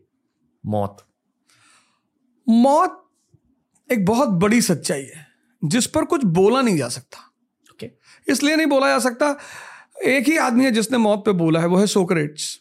He is the only person. बाकी उस पे बोलने का मतलब आप बुकिश बातें कर रहे हो कि कपड़ा बदलना होता है, आत्मा शरीर छोड़ के नए वस्त्र धारण करती है, सब गीता में लिखा हुआ है, पर वो सेल्फ एक्सपीरियंस होना चाहिए, उस पर बोला नहीं जा सकता। okay. जिंदगी युद्ध है, वॉर। और अगर आपने उस वॉर में आपका कमांडर है आपका मन, अगर वो छिपकली देख के डरा तो आप गए, अगर वो कॉकरोच देख के डरा तो आप गए, अगर वो चार लोगों की बात सुनकर डरा तो आप गए, क्योंकि अगर आपका कमांडर कमजोर हो जाएगा तो आप जीतेंगे कभी नहीं। दुख दुख अच्छी चीज है। एक तो आपको वास्तविकता से परिचय कराता है। जब मेरे पास पैसे नहीं थे, मैं जब दिल्ली में ऐसे घूमता था और कई दिन तक मैं सिखों को कभी कुछ नहीं कहता, मैं कई दिनों तक तो मैं वहाँ बंगला साहिब में खाना खाता था और कोई मुझे एंटरटेन ही नहीं करता था। जानते थे लोग कि भैया बात करेंगे तो पैसा मांग लेगा। और मेरे एक दोस्त हैं, मैं उनका नाम जरूर लूँगा, पंकज पांडे जी। वो पता नहीं क्या उनके मन में रहता था, लेकिन वो हमेशा मुझे पैसे देते थे। मैं जब भी उनसे मांगता था 10,000, 5,000, 15,000, लोग मना करते थे उनको कि अरे यार क्यों पैसा दे रहे हो, उससे मिलेगा ही नहीं पैसा। पर पांडे जी कभी मना नहीं किया। और एक बार तो मैं उनके बैग से करीब 50,000 रुपये निकाल लिया 2006-7 में। तो बड़ा प्यारी घटना है कि अगर मेरे घर वाले लोग होते तो शायद मुझे गाली देते, झगड़ा करते मुझसे। वो बेचारे मॉरिशस थे, वहाँ से लौट कर आए और किसी को उन्होंने भेजा था पैसा निकालने के लिए, तो उसने कहा कि भैया 50,000 तो कम है। तो लौट कर आए तो अपने बिस्तर पे बैठे हुए थे ऐसे टेक लगा के। मैं समझ गया कि भाई ने पैसा देखा होगा। मैंने कहा बड़ा चिंतित लग रहा है यार। हाँ बोले यार अब थक गए। मैंने कहा थकान वाली चिंता नहीं है, कुछ और है। कहीं ना यार बैग्स में 50,000 रुपया रखा था, मिल नहीं रहा है। पता हम सोच रहे खर्चा कहाँ किया। अरे मैंने कहा मैंने निकाला है। कहे यार अवध हम समझ नहीं पा रहे थे, हम कैसे तुमसे कहें। क्या तरीका था बात को कहने का। भाई आप किसी घर में रह रहे हैं, वो तो कह देगा तुरंत कि तुम ही थे यार, मेरे बॉक्स में पैसा रखा हुआ था, तुम पैसा नहीं मिल रहा है, क्या किए पैसा। लेकिन कितना बढ़िया दिमाग रहा होगा कि नहीं यार अगर मैं डायरेक्टली पूछ लूँगा कहीं हर्ट ना हो जाए, कहीं चोरी का एहसास ना हो जाए। तो दुख होना चाहिए आदमी को जीवन में, उससे आदमी को वास्तविकताएं पता चलती हैं।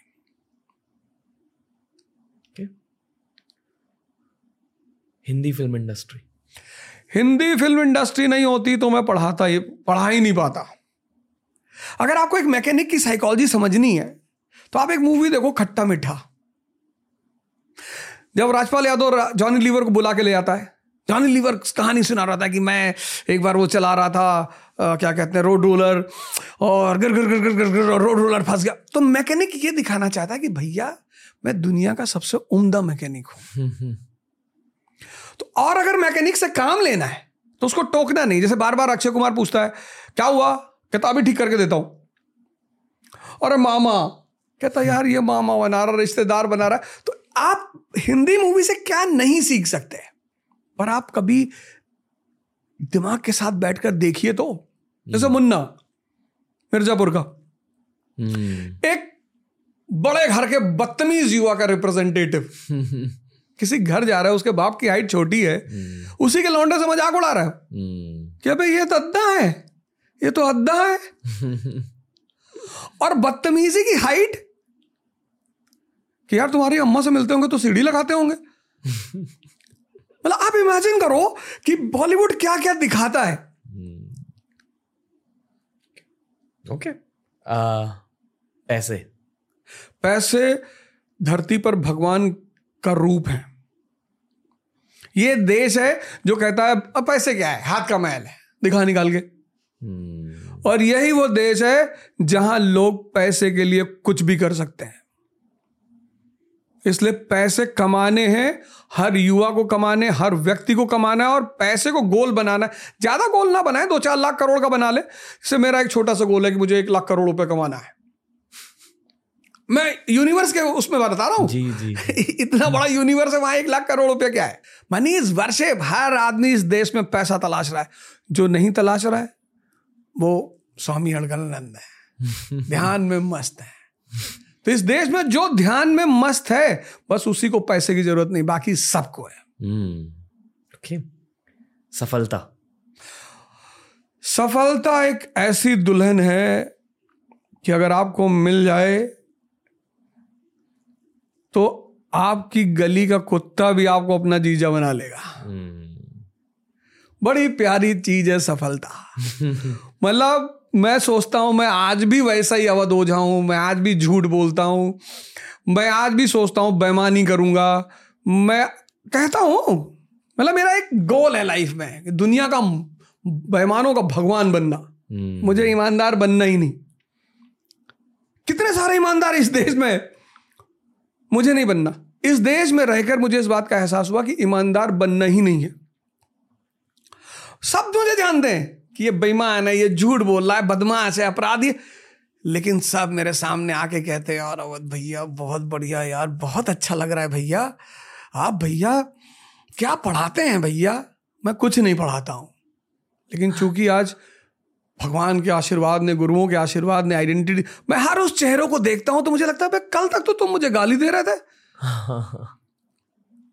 सफलता बहुत जरूरी है और मिलेगी, मिलेगी कब, जब आप किसी गुरु का शरण पकड़ लो। किसी को पकड़ो, आप पंडित रविशंकर को पकड़ लो, आप सदगुरु को पकड़ लो, आप आशुतोष महाराज को पकड़ लो, आप YSS के पार्ट हो जाओ, आप इस देश के किसी संत को पकड़ो। आप डरो मत कि अरे कुछ संतों ने धोखा दिया। एक 50,000 की गड्डी में अगर 5 नोट नकली हो जाए तो हम पूरी गड्डी थोड़ी जलाएंगे। सफलता बहुत प्यारी चीज है, बहुत प्यारी। पॉडकास्ट तो और भी अच्छी चीज है। मतलब आप पूरी दुनिया से कनेक्टेड होते हैं, आपकी आइडियोलॉजीज बाहर जाती हैं। पॉडकास्ट इज लाइक वो जो एक जादूगरनी का मिरर होता था जिसमें वो जाके सब कुछ देखती थी पूरी दुनिया में क्या हो रहा है। तो बचपन में हमने कहानियां पढ़ी थी कि एक जादूगरनी थी, उसके पास ग्लोब था, तो पूछती थी कि साउथ अफ्रीका में क्या चल रहा, तो दिखाई पड़ता था। तो पहले अगर आज से 20 साल पहले अवध ओझा होता तो शायद उसको 2, 4, 10, 20, 50 लोग जानते। मेरे जैसे न जाने कितने अवध ओझा रहे होंगे आज से 20 साल पहले, जो बहुत कुछ दुनिया को दे सकते थे, पर पॉडकास्ट नहीं था तो वो नहीं दे पाए। तो अब न जाने कितने अवध ओझा आएंगे और जिनको फिर कोई रणवीर अलाहाबादिया इंटरव्यू करेगा और उस आदमी की जो अचीवमेंट है, जो उसने सीखा है, वो उसको स्कैटर करेंगे।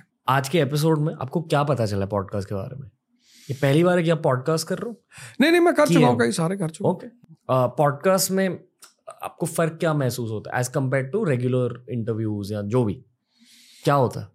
असलियत निकल के आती, असलियत निकल कर आती है। और मतलब ये है कि अच्छा है, बहुत अच्छा है। ओके, तो लगता है कि भारतीय पॉडकास्ट सुनेंगे? एकदम सुनेंगे। करेंगे क्या? इसके लिए उन्हें डेवलप नहीं, क्रिएटिव होना नहीं चाहते, तो अब कुछ सुन के सीखेंगे। कितनी अच्छी बातें हो रही हैं। भारत 2047 में क्रिएटिविटी क्या है, हमें क्या सीखना है, सेल्फ इंडिपेंडेंट कैसे होना है, तो वो तो उनके फायदे की बातें चल रही हैं। ओके। मुझे खुद की अडल्ट एजुकेशन पॉडकास्ट से मिली है, अमेरिकन पॉडकास्ट से। वहाँ से जो चीज़ें सीखी है मैंने खुद के करियर में अप्लाई करके इंडिया में ग्रोथ हासिल करी है।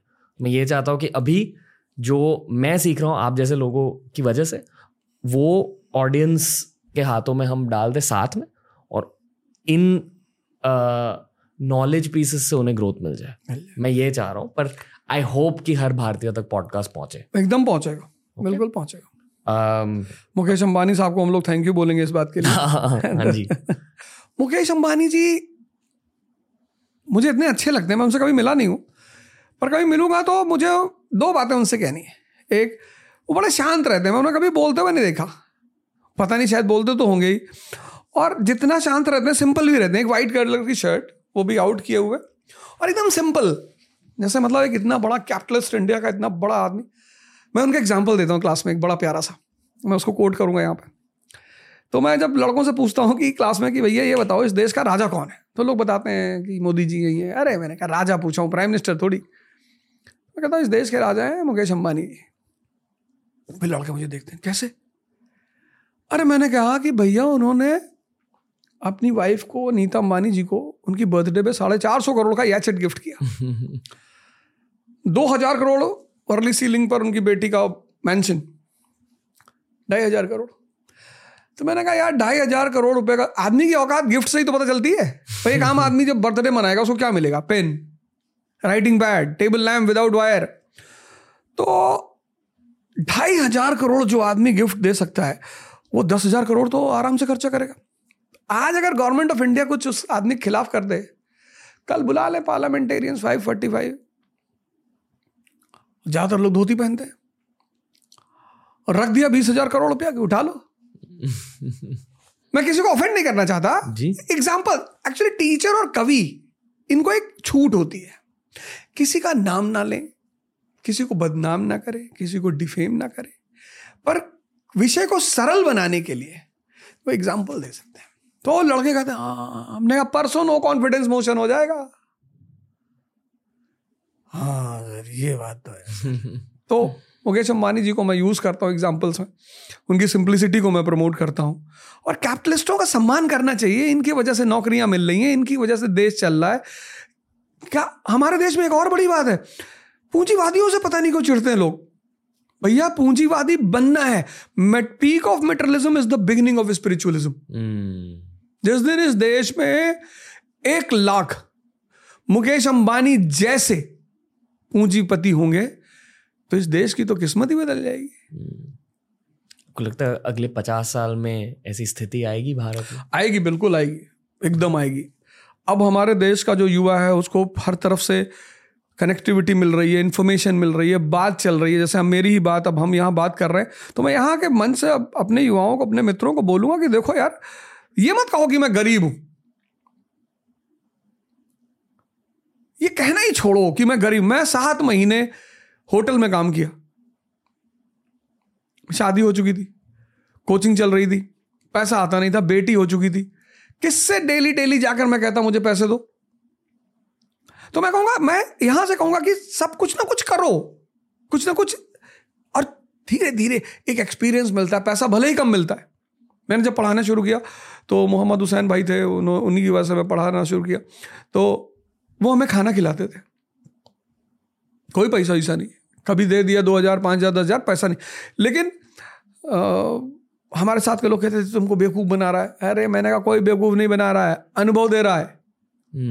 तो जब आप बाहर निकलते हो, समाज को फेस करते हो, कुछ काम करते हो, तो पैसे कम मिलेंगे आपको, नो डाउट, अनुभव तो मिलेगा, साहस मिलेगा, हिम्मत मिलेगा, स्ट्रगल करने की क्षमता बढ़ेगी, कॉन्फिडेंस बढ़ेगा। तो आएंगे परिवर्तन, ऐसी बात नहीं कि नहीं आएंगे, बिल्कुल आएंगे। अवध ओझा का सबसे मनपसंद खाना क्या है और क्यों?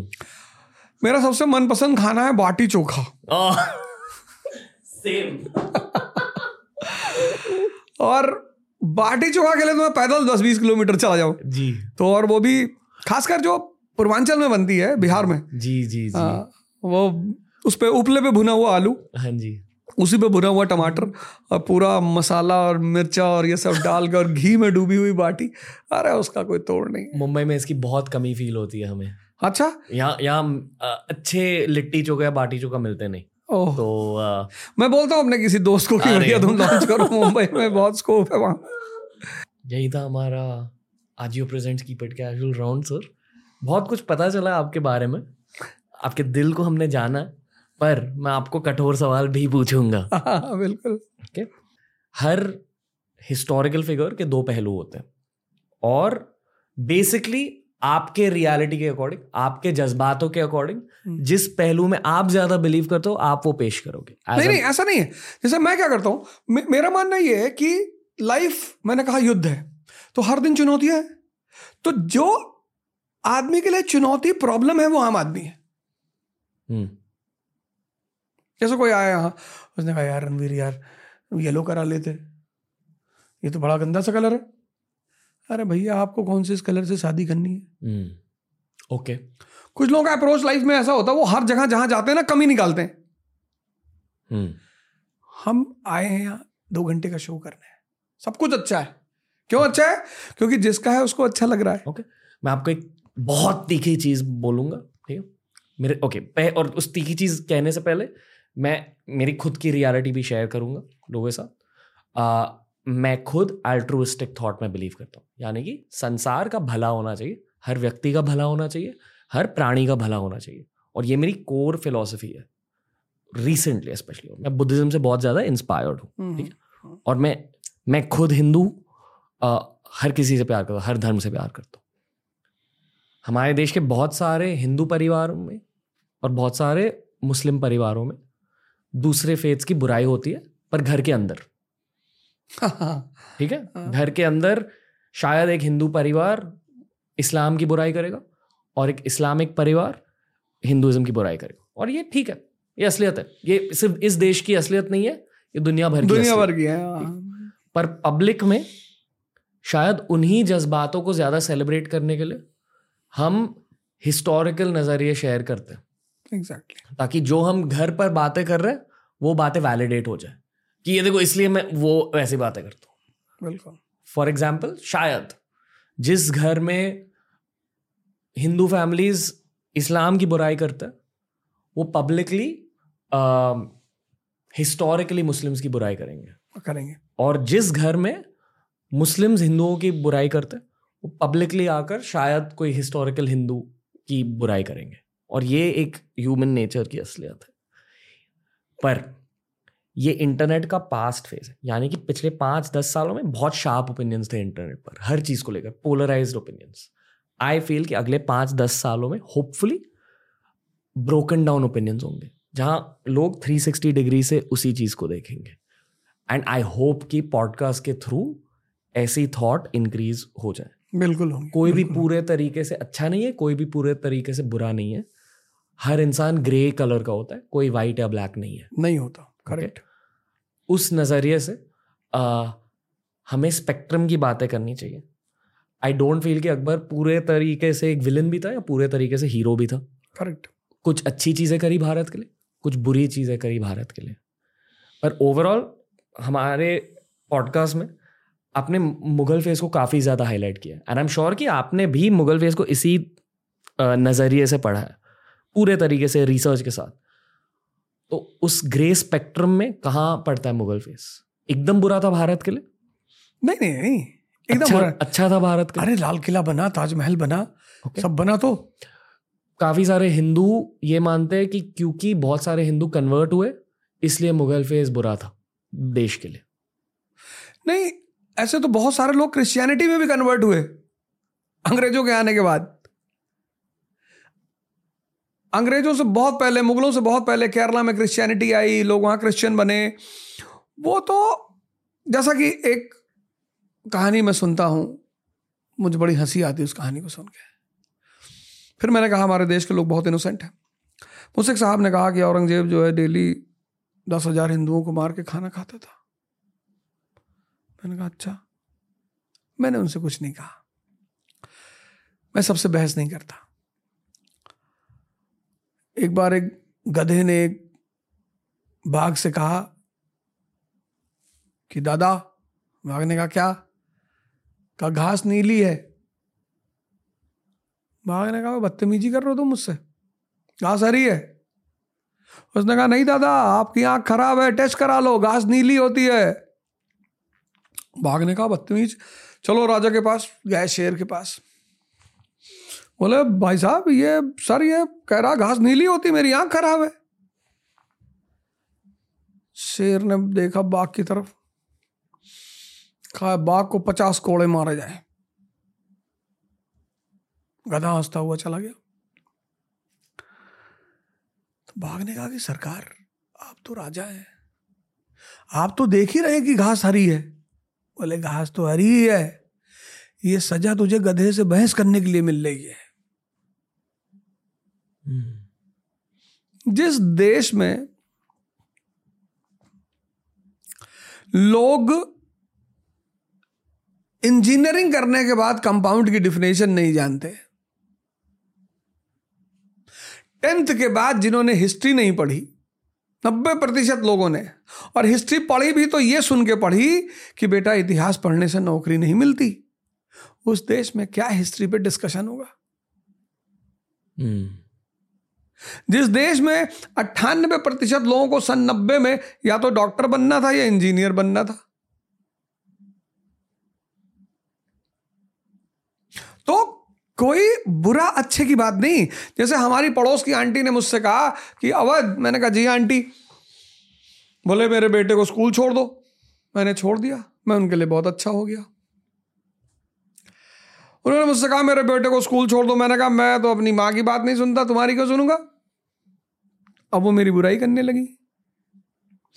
इस देश में, इस दुनिया में खासकर, आप जिसके इंटरेस्ट के में हैं आप उसके लिए अच्छे हैं, अच्छा बुरा कुछ होता नहीं। वही जो आप घर पे बात करते हो, एग्जैक्टली जो आपके दिल में है। तो मुगल्स जो है वो, मैं तो बार बार ये कहता हूं कि इस देश का आदमी क्यों नहीं सुधरता। आप सिर्फ रोते हो, साहब हमको महमूद गजनी ने मारा, साहब हमको साहब 17 बार मारा साहब, फिर साहब हमको सर तैमूर लेम ने मारा सर 1398 में साहब, सर दिल्ली में बड़ा खून खराबा मचा, फिर साहब हमको साहब बाबर आके मारा साहब, फिर साहब हमको नादिर शाह सर 1739 में साहब हमारा पिकॉक थ्रोन लेके चला गया साहब, फिर साहब अब्दाली आके मारा साहब। अरे तुम कैसे आदमी हो यार, तुमको बार बार बाहर से आके आदमी मार रहा है, तुम एक ही नहीं हो रहे हो। तो तुम अपनी कमी देखने की बजाय क्या एस्केप रूट निकाला भारतीयों ने, वो मुसलमान बड़े बदतमीज हैं। अरे तुम ताकतवर हो जाओ, यहूदी ताकतवर नहीं हो गए। डॉट जैसा मुल्क है वेस्ट एशिया में, किसी की औकात है उनको आंख दिखा दे। मैं एक और चीज हाईलाइट करना चाहूंगा। पॉडकास्ट के स्टार्ट में आपने कहा कि भारतीय, हर भारतीय, हिंदू, मुस्लिम, सिख, बुद्धिस्ट, थोड़े रोमांटिक होते हैं, पास्ट में जीना पसंद करते हैं, exactly. ना कि प्रेजेंट में जीना।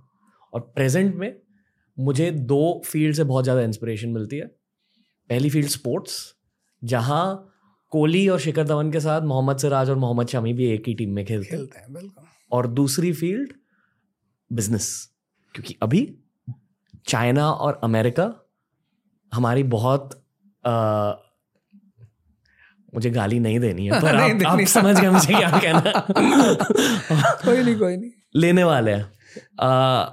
और अगर हमें ये विश्व कप जीतना है तो हमें भारतीय क्रिकेट टीम से इंस्पिरेशन लेनी होगी, लेनी पड़ेगी, जहाँ जात धर्म देखे नहीं जाते, एबिलिटी देखी जाती है और टीम वर्क देखा जाता है, बिल्कुल।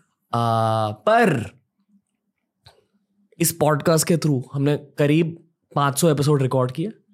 मैंने ये डेफिनेटली देखा है कि जिन लोगों के पॉलिटिकल एम्बिशंस होते हैं या जो लोग नेशनल पॉलिटिक्स में बहुत ज़्यादा ध्यान देते हैं, वही लोग ये हिंदू मुस्लिम के झगड़े को हाईलाइट करते रहते हैं इस पॉडकास्ट पर।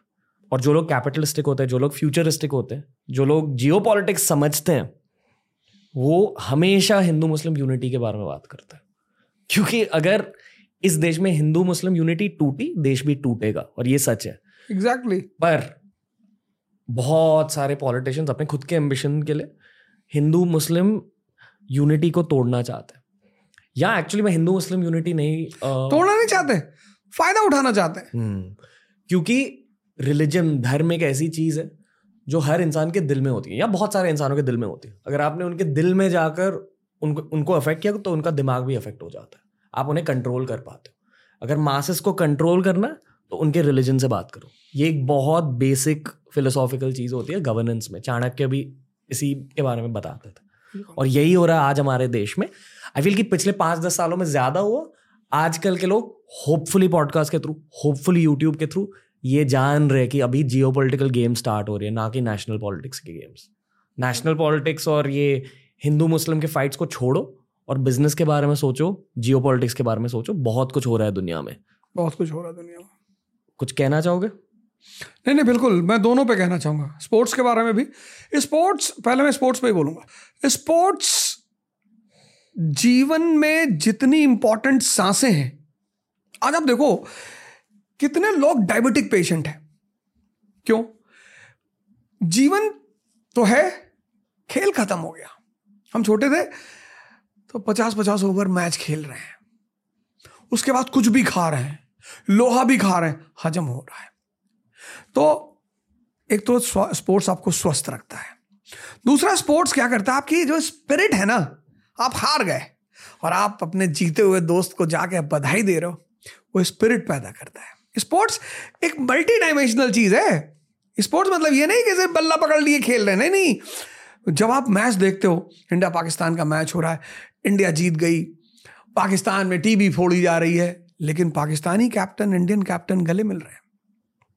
अभी वर्ल्ड कप हुआ, लियोनल मेसी जीता, बड़ी अच्छी बात है, सब चाहते भी थे, मैं भी चाहता था, मैच शुरू होने से पहले मैं भी चाहता था लियोनल मेसी जीते। जब मैच खत्म हो गया तो उस मैच से एक हीरो पैदा हुआ, एम्बापे। लड़ता रहा, मारता रहा। अब वो जो स्पिरिट है उसकी, वो मेरी ताकत बन गई। उस बंदे ने अपना पेनाल्टी शॉट तो मार ही दिया था कि हारना नहीं है बॉस। फ्रांस के प्रेसिडेंट ने जाके उसके कंधे पे हाथ रखा, उसने कहा हटाओ यार। तो स्पोर्ट्स आपको स्वास्थ्य देता है, स्पोर्ट्स आपको स्पिरिट देता है, स्पोर्ट्स ध्यान सिखाता है। जिसका मन अनस्टेबल है वो क्या खेलेगा? तो जहां पे इतने फैक्टर्स जुड़े हुए हैं, आज के बच्चे, 12 साल के बच्चे को शुगर है, क्योंकि सबके पास पैसा है, ज्यादातर लोगों के पास। खाना आप बच्चों को अच्छा खिला रहे हो, लेकिन बच्चे खेल ही नहीं पा रहे। मोबाइल ने बहुत कुछ दिया, बहुत कुछ छीना। उसमें एक चीज छीन ली, बाहर घूमना छीन लिया। मैं अभी आ रहा था प्लेन से, तो मेरे बगल एक साहब बैठे हुए थे, मैं तो किताब पढ़ रहा था। अब तो किताबें मेरी नशा बन गई हैं। जिस चीज से आपको पैसा मिलता हो, इज्जत मिलती हो, आप उसको अगर छोड़ देंगे तो आप खत्म हो जाएंगे। और मुझे ये सब चीज मिला किताबों से। इसलिए मैं चाहता हूं कि डॉक्टर अंबेडकर का जो बर्थडे है 14 अप्रैल, उसको एजुकेशन डे मनाया जाए, क्योंकि वो भी आदमी दलित से ब्राह्मण बना एजुकेशन की वजह से। सरकार उसको एजुकेशन डे डिक्लेयर कर दे कि आज के दिन एजुकेशन पर चर्चा होगी कि एजुकेशन क्या होती है, ये क्या होता है।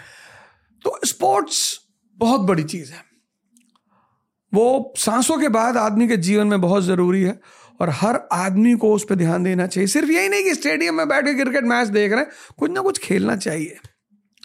बिजनेस, भारत सोने की चिड़िया, you took up that point. कब था? जब हम टेक्सटाइल एक्सपोर्टर थे, अशोक के टाइम पे। जब हम लेदर एक्सपोर्टर थे, जब हम पेपर एक्सपोर्टर थे, जब हम कटलरी एक्सपोर्टर थे। प्लिनी रोमन हिस्टोरियन रो रहा है, कह रहा the entire gold of Rome is flowing towards India. और आज हम कॉर्नफ्लेक्स से लेकर बोइंग तक इंपोर्ट करते हैं, कैलॉग्स। जो कंट्री कॉर्न पैदा करती है, वो कंट्री कैलॉग्स इंपोर्ट करती है। हमारा रुपया नहीं मरेगा तो किसका रुपया मरेगा? एंशिएंट इंडिया, पूरा बाहर का पैसा भारत आ रहा है। हम एक्सपोर्टर थे, बैलेंस ऑफ पेमेंट हमारे फेवर में था, maximum export minimum import. Medieval India, और ताजमहल बाहर यूरोप वही तो पैसे दे गए तभी तो बना, मैक्सिमम एक्सपोर्ट मिनिमम इंपोर्ट। आज मैक्सिमम इंपोर्ट मिनिमम एक्सपोर्ट। और जब तक ये बैलेंस, अब तेल तो हम नहीं बना सकते, तेल तो हम एक्सपोर्ट ही करना, लेकिन सब्स्टिट्यूट एनर्जी तो हम यूज ही कर सकते हैं ना। सोलर पावर पे हम ध्यान दे ही रहे हैं, इलेक्ट्रिक कार्स हम ला ही रहे हैं। तो बहुत सारी चीजें जो हम कर सकते हैं। भाई, कार की शीशे का वाइपर तो बना ही सकते हैं ना, साइकिल बना सकते हैं, स्लीपर बना सकते हैं। तो इंडिया को बिजनेस प्रमोशन की जो आइडियोलॉजीज है ना, उनको प्रमोट करना चाहिए हमारी सरकार को, निश्चित तौर पे करना चाहिए। ओके। और इसलिए जो लोग मुगल्स को या जनरली इस्लाम को एक ब्लैक पेंट का कोट के साथ पेंट कर रहे, आई थिंक यूथ को अब उनकी बातें सुननी नहीं चाहिए। मेरा मानना यह है कि जहां भी आपको डाउट हो, जहां भी, जैसे एक साहब ने हमसे कहा हम डॉक्टर अम्बेडकर से बहुत नाराज हैं। हमने कहा क्यों? तुम्हारे साथ बदतमीजी की, तुम्हारी वाइफ के साथ? अरे नहीं यार, उस आदमी ने जो है आरक्षण लेकर आया। मैंने कहा यार पढ़ लो कम से कम। You asked me a question, I said यार मैं तैयार नहीं हूं। इस देश में 90% आदमी व्हाट्सएप यूनिवर्सिटी से सुनकर नॉलेजेबल हो गया है। तो जहां भी आपको डाउट है तो आप किताब पता करो कि यार ये कहां लिखा हुआ, और वो किताब स्टैंडर्ड पब्लिकेशन से होनी चाहिए। एविडेंस ढूंढो आप बेसिकली। हाँ okay. वो किताब जो है मजनू पब्लिकेशन से नहीं होनी चाहिए। आप पढ़ो ना, आप पता करो। मैंने पता नहीं क्यों पर 10-12 साल पहले जेई की पढ़ाई करी थी। अच्छा। कुछ समझ नहीं आया। मेरी मैथ्स अच्छी थी, फिजिक्स बहुत अच्छा था, पर केमिस्ट्री और बाकी मुझे याद भी नहीं कौन से सब्जेक्ट, यही था, पीसीएम थे। पर मेरे से नहीं होगी, बहुत मेहनत लगी थी। पर मैंने ये जाना कि जेई क्रैक करने के लिए पहले तो आपको बहुत मेहनत करने की ज़रूरत है, दूसरी चीज़ आपको बहुत डीपली मैथमेटिक्स और फिजिक्स के बारे में सोचने की ज़रूरत है। सवाल ऐसे होते जेई में कि मान लो दो ट्रेन एक दूसरे की तरफ जा रहे हैं, ठीक है, और एक ट्रेन पर एक बर्ड है और दो ट्रेन की स्पीड ये है और वो बर्ड की स्पीड इतनी है।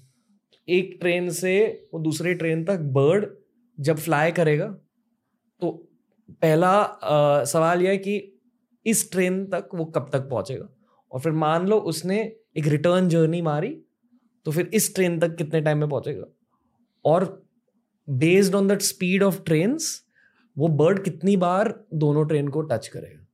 और ये सवाल पढ़ के मैंने जेई को छोड़ा क्योंकि पता चला कि यार ये बहुत डीप थिंकिंग करनी होगी मुझे यहाँ, और मुझे नहीं करनी, क्योंकि शायद मुझे इंजीनियरिंग ही नहीं करनी थी। पर एनीवे मैंने इंजीनियरिंग करी, आसान एग्जाम दिया। आई थिंक अभी आज के ज़माने में हर किसी को जेई देना पड़ता है, तभी ऑप्शंस होते थे एग्जाम्स, तो I chose an easy exam. पर जेई आप इंजीनियरिंग क्रैक करने के लिए थोड़ा सा mathematical, physics, visualisation oriented mind की ज़रूरत होती है। यूपीएससी क्रैक करने के लिए एनालिटिकल माइंड की ज़रूरत है। बिल्कुल है। तो जब कोई आपके क्लास में बैठता, आप उनके एनालिसिस के पावर को ज़्यादा इंक्रीज कर रहे हो, इम्प्रूव करता है, और लोगों के एनालिटिकल पावर इम्प्रूव करने के साथ साथ आपका खुद का भी analytical power as a teacher improve हो चुका है। ओके, और बताइए सर, मतलब आप उनका एनालिटिकल पावर और कैसे इंप्रूव करें? अब मैंने क्या किया, अब पहले मैं ये नहीं पढ़ाऊंगा अफगानिस्तान और अमेरिका जी, अब मैं उनको पढ़ाऊंगा मौर्यन पीरियड। अब वहां की औरत कैसी है, अमेरिका की औरत की तरह, क्योंकि इकोनॉमिक, हाँ, क्योंकि सेकंड अर्बनाइजेशन का पीरियड है, तो मैं उनको मौर्य पढ़ाऊंगा, पोस्ट मौर्य पढ़ाऊंगा। Post Maurya period is the peak of second urbanisation, पैसा बह रहा है भारत में। तो एक चित्र बनाऊंगा पोस्ट मौर्य का, फिर उसके नीचे एक चित्र बनाऊंगा यूनाइटेड स्टेट्स ऑफ अमेरिका को, फिर दोनों के बीच में इक्वल साइन लगा दूंगा, फिर दूसरा चित्र बनाऊंगा अफगानिस्तान का, फिर बनाऊंगा 1000 AD का, फिर दोनों चित्र बना दूंगा। ये देखो सती प्रथा, ये देखो चाइल्ड मैरिज, ये देखो रोल ऑफ इकोनॉमी। तो पढ़कर सोच डेवलप करना पड़ेगा, हिस्ट्री को समझ कर, हिस्ट्री, इकोनॉमी, सब ऐसे ही पढ़ना पड़ेगा। तो यूपीएससी, अच्छा, मेहनत की वो जो बात है, जित मजदूर मतलब कौन, जो बेहोश होकर मेहनत कर रहा है, जिसको मजदूर की 4 प्रॉपर्टीज होती, जो भी लोग जीवन में मजदूर होते हैं उनकी 4 प्रॉपर्टीज होती। पहला, क्या मुकेश अंबानी कम मेहनत करते हैं? बहुत करते हैं, लेकिन उनका जो मेहनत का डायरेक्शन है वो उनका इंटरेस्ट का डायरेक्शन है, और इंटरेस्ट में जब आप मेहनत करते हो तो मजा आता है। मजदूर करता है बस, पहला फीचर मजदूर का। इसलिए हर व्यक्ति को अगर उसके मेहनत में मजा नहीं आ रहा है तो उसे पता करना चाहिए कि क्यों नहीं आ रहा, क्योंकि वहां पर वो सफल नहीं होगा। दूसरा मजदूर का ट्रेड क्या होता है, उसके लिए समय कीमती नहीं है, उसके लिए पैसा कीमती है। समय तो किसी के साथ बैठा रहेगा, वो चाय पीने बैठा है, 6 घंटा बैठा है। बड़े सारे स्टूडेंट्स ये काम करते हैं, चाय पीने निकले कि मन नहीं लग रहा था, मन बड़ा उलझा रहता, डिप्रेशन फील हो रहा है। अरे तो रूम पार्टनर 2 लोग रहते हो, एक बड़ी सी छड़ी मंगा लो इतनी, जब डिप्रेशन फील हो 10 डंडा तुम अपने यहाँ सामने रख के तुम मारे, खत्म डिप्रेशन। मास्टर ऐसे ही तो डिप्रेशन दूर करता था स्कूल में। दूसरा ट्रेड उसका, वो पैसे को कीमती मानता है, समय को नहीं मानता। तीसरा मजदूर क्या करता है, उसका गोल ही क्लियर नहीं है, कहाँ जाना है। आईएएस बनोगे सर, नौकरी चाहिए बस सर, बैंक में भी लग जाए तो ले ले। तो वो बेहोशी में मेहनत करता है। वो समय को कीमती नहीं मानता, उसके पास फिक्स्ड गोल नहीं है। और चौथी बात सबसे प्रभावित है, पैंट खरीद रहा है दुकान पे लिवाइस की। कभी कभी मैं ये सब जानबूझ के करता हूं, मुझे बड़ा मजा आता है। शोरूम पे 4-5 लोग खड़े हैं, पैंट ले रहे हैं लिवाइस की, मैं क्या बगल में खड़ा हो गया। मैंने कहा आजकल अच्छी नहीं आ रही लिवाइस की पैंट, मैं लिया था 2 श्रिंक कर गई। है सर? है? हाँ यार पता है नहीं कुछ हो, ले लो तुम। नहीं नहीं सर हम नहीं लेंगे। अरे मेरे कहने से काहे नहीं ले रहे हो? मरा हुआ मन कभी राजा हो सकता है? ये 4 चीजें व्यक्ति को अपने अंदर देखनी चाहिए। उसे मजदूर नहीं बनना चाहिए, मेहनत तो करनी ही है। आप पढ़ाई में मेहनत नहीं करोगे, चौकीदार बन गए, चपरासी बन गए, प्राइवेट सेक्टर में जॉब कर लिया। भाई आज Ranveer Allahbadia is running his own business. You are master of your time, you are master of your money, you are master of your decisions at the age of 30। If you would have working somewhere,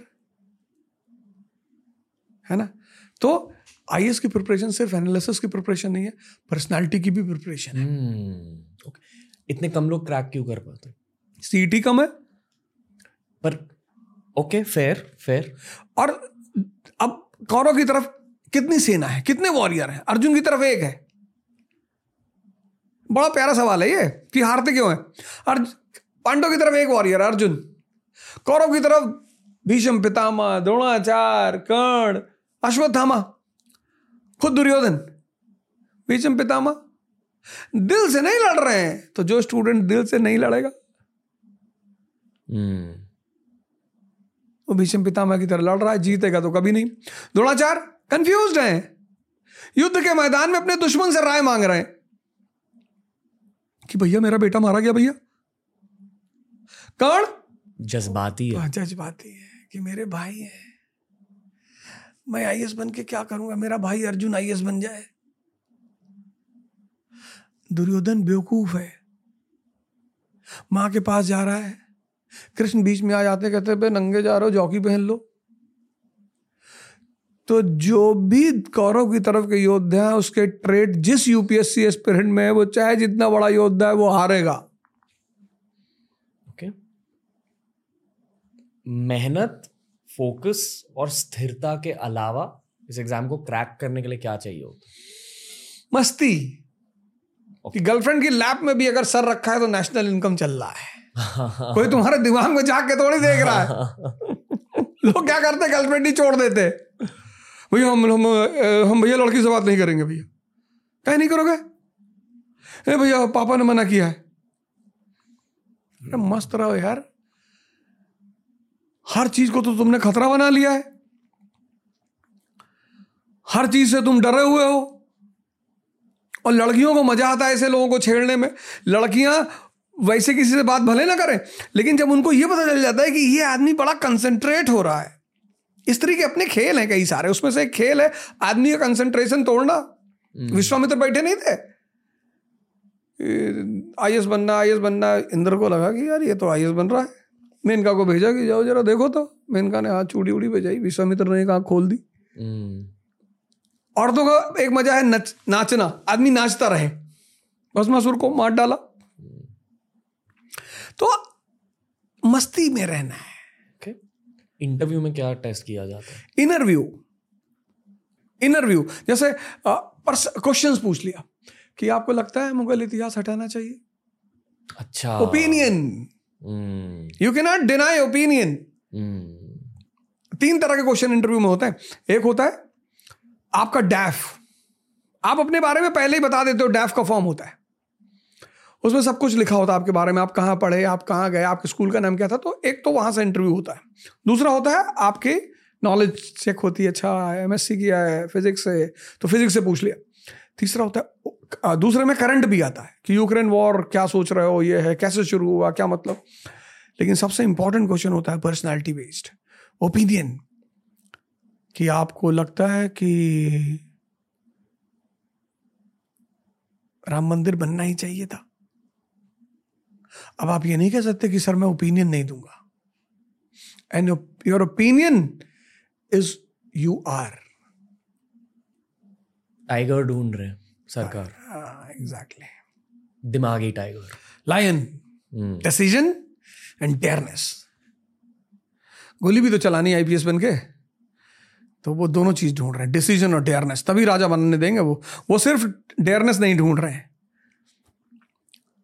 कि आप हाथी हैं, बहुत ताकत है, आप कहीं भी घुस जाएंगे. नहीं नहीं नहीं, वो सिर्फ दिमाग भी नहीं ढूंढ रहे हैं कि आप लोमड़ी हैं, बड़ा दिमाग लगा ले. ना ना, वो लायन ढूंढ रहे हैं, डिसीजन और डेयरनेस. जिसके पास दोनों चीजें हैं वो आईएएस बनेगा. आपसे बात करके और आईएएस विवेक आत्रे से बात करके मुझे ये पता चला कि एक आईएएस ऑफिसर बनने के लिए या जनरली ब्यूरोक्रेट बनने के लिए जो भी चीज़ें आपने कही उन चीज़ों की ज़रूरत होती है और पीपल स्किल की बहुत ज़रूरत होती है. लोगों को मैनेज करना पड़ता है क्योंकि आपको गांव में भी काम करना होता है और साउथ मुंबई में भी काम करना होता है. बिल्कुल. और ये काम एआई कभी रिप्लेस नहीं करेगा. पर मैं आपसे ये पूछना चाहूँगा कि इस पूरे सिस्टम में क्या बदलाव आने वाले हैं? एज इन क्या 20 साल बाद भी यूपीएससी एग्जाम होगा? 30 साल बाद यूपीएससी एग्जाम होगा? पूरे सिस्टम में बदलाव आएंगे? आपको क्या लगता है? नहीं, बदलाव तो रिक्वायरमेंट है ना. मतलब change is the law of nature. आज जो अरब कंट्रीज हैं वो इतनी रिसोर्सफुल होकर डेवलप्ड नहीं है. मतलब ईरान भी तो एप्पल बना सकता है भाई. तुम ऑयल का दुनिया का सबसे बड़ा रिजर्वॉयर हो. जैसे ड्यूश बैंक इंडिया में, HSBC इंडिया में, तो ईरानियन बैंक भी तो इंडिया में हो सकता है. इराक, लेकिन ऐसा क्यों नहीं हुआ? क्योंकि ये चेंज के साथ नहीं चले. अब क्या होगा? तो यूपीएससी में, तो सिविल सर्विस में तो चेंज इज मैंडेटरी, क्योंकि ये तो स्टील फ्रेमवर्क ऑफ इंडिया है. तो वो तो होगा, उसको तो कोई रोक ही नहीं सकता. मतलब होगा. 20 साल क्या, हर 15 साल बाद होना ही चाहिए, चेंजेस होने ही चाहिए. तो वो तो होगा, क्योंकि जिस दिन इस देश में सिविल सर्विस कमजोर पड़ जाएगी उस दिन इन रियलिटी ये देश कमजोर पड़ जाएगा. आप नेशनल पॉलिटिक्स पूरे तरीके से फॉलो करते हो? हाँ, I mean, obviously. बहुत सारे टीनेज लिसनर्स हैं हमारे, कॉलेज स्टूडेंट्स, जो बिल्कुल फॉलो नहीं करते. इफ यू आर कंफर्टेबल, एक पिक्चर पेंट कर दीजिए देश में क्या हो रहा है. नेशनल पॉलिटिक्स नहीं. इस देश के युवा को एक बात बता दी गई कि राजनीति एक गंदी चीज है. गंदी होती तो डॉक्टर अंबेडकर क्यों करते? राजनीति एक बहुत ही परिपक्व मन का खेल है. जब उस खेल में वो परिपक्व मन नहीं जाता तो लोअर एवरेज लोग उसमें जाते हैं, क्योंकि इकोनॉमी का संबंध सीधे राजनीति से है. राजनीति में कभी वैक्यूम नहीं होगा ही नहीं, क्योंकि मेंबर ऑफ पार्लियामेंट के पास एक बजट है पैसे का. इकोनॉमी का सीधा कनेक्शन है पॉलिटी से. Polity is the guardian of economy. तो जब वो राइट एक्यूमेन का आदमी राजनीति में जाना बंद हो गया तो वैक्यूम तो होगा ही नहीं. तो ठेकेदार जाने लगे, कॉन्ट्रैक्टर. अब कॉन्ट्रैक्टर जाएगा तो वो ईस्ट इंडिया कंपनी की तरह ही तो काम करेगा. उसको ठेकेदारी से मतलब है कि उसको वेलफेयर से मतलब है? तो जिस प्रकार ईस्ट इंडिया कंपनी के समय भारत परेशान था, उस समय आज भारत परेशान है. वो इसलिए नहीं कि यहां कोई खराब है, नहीं, इसलिए क्योंकि एक अलग ग्रुप का आदमी पॉलिटिक्स में एंटर कर गया. और दूसरी बात, इस देश के आदमी को बजट समझ में नहीं आता. और आपने अपने नौकर को 1000 रुपया दिया कि जाओ बाजार से सामान ले आओ, और लौट कर आया, आपने हिसाब नहीं मांगा, तो बाकी पैसा तो रख ही लेगा ना. हर आदमी लाल बहादुर शास्त्री थोड़ी है. तो इस देश का आदमी अपने आप को राजा मानता ही नहीं. प्रियम्बल की पहली लाइन कहती हुई the people of India solemnly resolve. तो मैं इस देश के युवाओं से कहूंगा कि वो राजनीति का अध्ययन करें, पढ़ें, उसको गौर से देखें और कोशिश करें कि अपनी एक सोशल स्टेटस बनाकर खुद राजनीति में एंटर करें. एक सप्लीमेंटल सवाल, आप उन्हें कुछ स्टार्टिंग इनपुट दे दीजिए. क्या हो रहा है देश में अभी? नहीं, अभी तो मतलब मान लो एक 18 साल का बच्चा ये पॉडकास्ट सुन रहा है और उसे लिटरली सिर्फ ये पता है कि हमारे देश के पीएम मोदी जी हैं. बहुत सारी चीजें हो रही हैं अभी देश में. अब इस देश में कोई उल्टा सीधा नहीं बोलता. जैसे मैंने एक बार जामा मस्जिद के इमाम साहब को सुना, उन्होंने कहा कि हाँ मैं ISI का एजेंट हूँ, किसी को कुछ करना हो तो कर ले। अब कोई इस तरह से नहीं बोलता इस देश में। अब इस देश में राष्ट्रवाद की बातें बहुत ज़्यादा हो रही हैं, उस पर कितना काम हो रहा है ये तो बात का समय बताएगा, वो हो रहा है। अब इस देश की पूरी जो दर्शन है वो बदल रहा है, पूरा दर्शन बदल रहा है। वो बदलना ही था, तो समय की बात थी, वो होना ही था। कभी कभी क्या होता है कि आप कुछ काम करते हो उस वक्त आपको फील नहीं होता, जैसे आज की डेट में इस देश का मुसलमान पॉलिटिकली जाग रहा है। पहले उसको जागने की, वो जानता था कोई भी सत्ता में आएगा हमारा विरोध कोई करेगा ही नहीं, उस बात ने उसको बर्बाद कर दिया था। मतलब जब किसी आदमी को कोई टोकने वाला नहीं होता। मेरे एक दोस्त हैं, उनके फादर डीएम थे, तो उनके घर में जब भी कोई ज्योतिषाचार या पामिस्ट्री वाला आता था तो उनके बेटे की बड़ी तारीफ करता था वो। अरे बाबूजी मंगल बड़ा उच्च का है बाबूजी, अरे बृहस्पति देखो बाबूजी, शुक्र के तो क्या कहने। और मैं अगर हाथ दिखा देता था तो मुझसे कहता संघर्ष बहुत है। तो मोदी जी के भी जीवन में तो संघर्ष बहुत है, संघर्ष बहुत होना बड़ी अच्छी बात है। तो जिसकी भी ज्यादा पैटिंग की जाती है ना वो बर्बाद हो ही जाता है। मुसलमान को चिंता नहीं थी अपनी, वो होश पड़ा हुआ, वो जानता था कि कोई भी आएगा सब पैट कर रहे हैं। अरे भैया भैया मुसलमान को कुछ मत बोलना भैया, अरे अरे भैया। ये क्यों होता था? Vote bank. मुसलमान को, उसको, मुसलमान बड़ा भावुक है ना, मुसलमान को जीतना इतना, आप बस इस्लाम की तारीफ कर दो, मुसलमान सीना उना फाड़ के कि अरे भैया, मुसलमान का जीवन ले लो बस इस्लाम की तारीफ कर दो। तो मोदी जी ने मुसलमान को इस बेहोशी से बाहर निकाला। मुसलमानों को मोदी जी को थैंक यू बोलना चाहिए, निश्चित तौर पर बोलना चाहिए, थैंक यू कहना चाहिए उन्हें कि महाराज आपने निकाला। तो शाहबानों के केस में क्या हुआ था? इस देश में सरकार की हिम्मत ही नहीं पड़ी कि वो कानून को बदल दे। यहाँ तो कानून बदल, कोई परेशानी है बाबूजी, कोई परेशानी नहीं। यही तो है डिटरमिन्ड लीडरशिप। इंस्टेंट ट्रिपल तलाक is different, instant is different. हाँ भाई, दारू पी के मोबाइल में पत्नी को बोल दिया तलाक तलाक तलाक, ये थोड़ी इस्लाम कहता है। वो ट्रिपल तलाक की बात करता है, और वो भी स्टेजेस में। तो जो काम विलियम बेंटिक ने हमारे लिए किया ईसाई होते हुए, बड़े ध्यान देने वाली बात है, सती प्रथा खत्म किया उसने, वही काम नरेंद्र मोदी ने मुसलमानों के लिए किया हिंदू होते हुए। कभी कभी आप बेहोशी में अपनी कमियां नहीं देख पाते, कोई दूसरा आके दिखा जाता है तो उसको गाली देने के बजाय उसको थैंक यू बोलना चाहिए, क्योंकि आप एक गुरु, आप एक कोच हो, आपने बहुत सारे अलग अलग जेनरेशंस को देखा है। अब तक कितने बैचेस को ट्रेन किया आपने टोटल? कम से कम 500 बैच तो होंगे ही। ओके, मिनिमम अपने मेंटालिटी की प्रोग्रेशन देखी है? बिल्कुल देखी है। तो अभी मेंटालिटी बदली कैसे? टेक्निकली बहुत स्ट्रांग है, इमोशनली बहुत कमजोर है। ये न्यू जनरेशन का इतना बड़ा सच है, और वो इसलिए है क्योंकि वो हाफ गर्लफ्रेंड ज्यादा पढ़ते हैं। तो जो आदमी सिर्फ हाफ गर्लफ्रेंड पढ़ेगा और दिनकर को नहीं पढ़ेगा, वर्षों से वन में घूम घूम बाधा विघ्नों को चूम चूम, सहधूप घाम पानी पत्थर, पांडव आए कुछ और निखर, सौभाग्य न सब दिन सोता है, देखें आगे क्या होता है। इसको भी पढ़ना जरूरी है कि महाभारत बिना संघर्ष और शक्ति के नहीं जीती जा सकती। Okay. मुझे लगा अब तक कि सिर्फ शहरों में टफनेस चली गई है, पर आप ये कह रहे हो कि टियर 2 टियर 3 में भी ये टफनेस की प्रॉब्लम है। okay.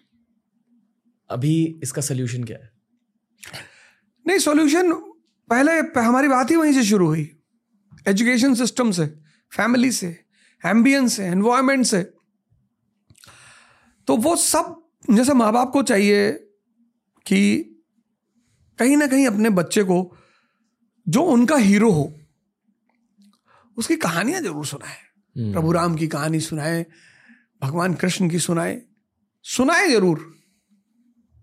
घर में जैसे मैं अपनी बेटियों के साथ क्या करता हूँ, एक टॉपिक दे दूंगा कि भाई कल संसद बैठेगी। मैं अपने घर को संसद बना लिया हूँ, एक तरफ अपोजिशन बैठता है, एक तरफ सरकार बैठती है, तो सरकार की तरफ मेरी वाइफ बैठती है, मैं बैठता हूँ, वो पीएम बन जाती है, मेरे बच्चे अपोजिशन बन जाते हैं। फिर एक मुद्दा आ जाता है भाई संसद, फिर बहस होती है, फिर उसमें प्राइज डिस्ट्रीब्यूशन होता है। तो ये भी तो एक तरीका है हफ्ते भर में इससे क्या होता है, बच्चों के सोचने की क्षमता बढ़ती है। सब चीज़ें स्कूल भी नहीं कर सकता, कुछ चीज़ें आपको भी करना पड़ेगा। तो जब सब सरकार, परिवार, बच्चे, टीचर सब मिलेंगे तो फिर तो मुट्ठी बनेगी, और मुट्ठी मतलब ताकत। अवध ओझा सर, यही है आज का पॉडकास्ट। कैसा रहा आपका एक्सपीरियंस? बहुत अच्छा, ओके, बहुत बढ़िया। आई एम श्योर कि आपके साथ हम और बहुत सारे पॉडकास्ट रिकॉर्ड करने वाले। इंटरनेट को आपकी ज़रूरत है, मुझे यही कहूँगा। Thank you. हाँ, और कुछ कुछ लोगों के दिमाग और दिल सिर्फ पॉडकास्ट के माध्यम से खुलते हैं इंटरनेट के सामने। पर एक कॉन्वर्सेशनलिस्ट होने के लिए और एक अच्छे पॉडकास्ट गेस्ट होने के लिए सालों तक आपको मेहनत करनी पड़ती है, सालों तक पढ़ाई करनी पड़ती है, और आप एक लाइफ लॉन्ग लर्नर हो, लाइफ लॉन्ग स्टूडेंट हो, और यही स्टूडेंट मेंटालिटी को दुनिया के सामने पेश करना हमारा ऑनर है सर।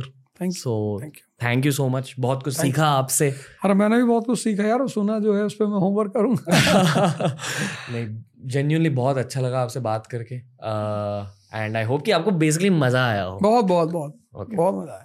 जाने से पहले sir, on behalf of team TRS and team Ajio, आपके लिए एक गिफ्ट हैम्पर है।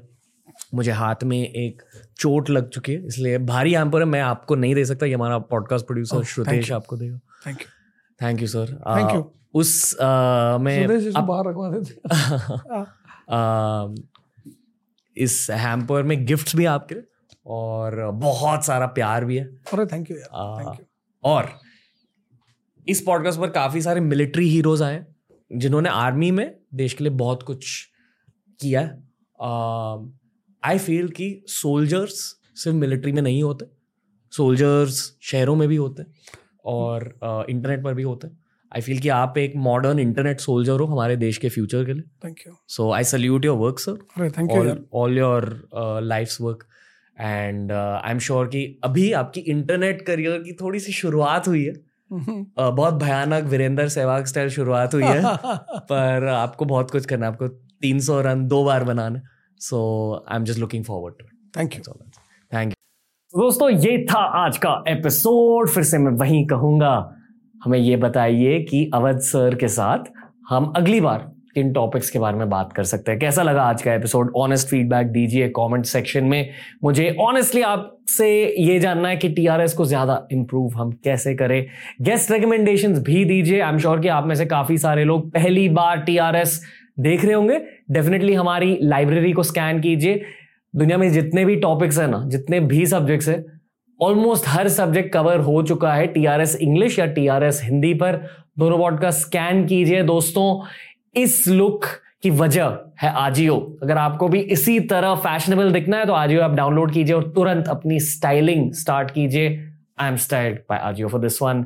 बहुत ही जल्द मैं लौट कर आऊंगा TRS पर, सीखते जाऊंगा आप सभी के सामने, और जैसे जैसे मैं सीखता जाऊंगा आई होप कि आप भी और ज्यादा सब्जेक्ट्स के बारे में बहुत कुछ सीखते जाएंगे, साथ में भारत को आगे लेके जाते हैं दोस्तों। All I will say is जय हिंद।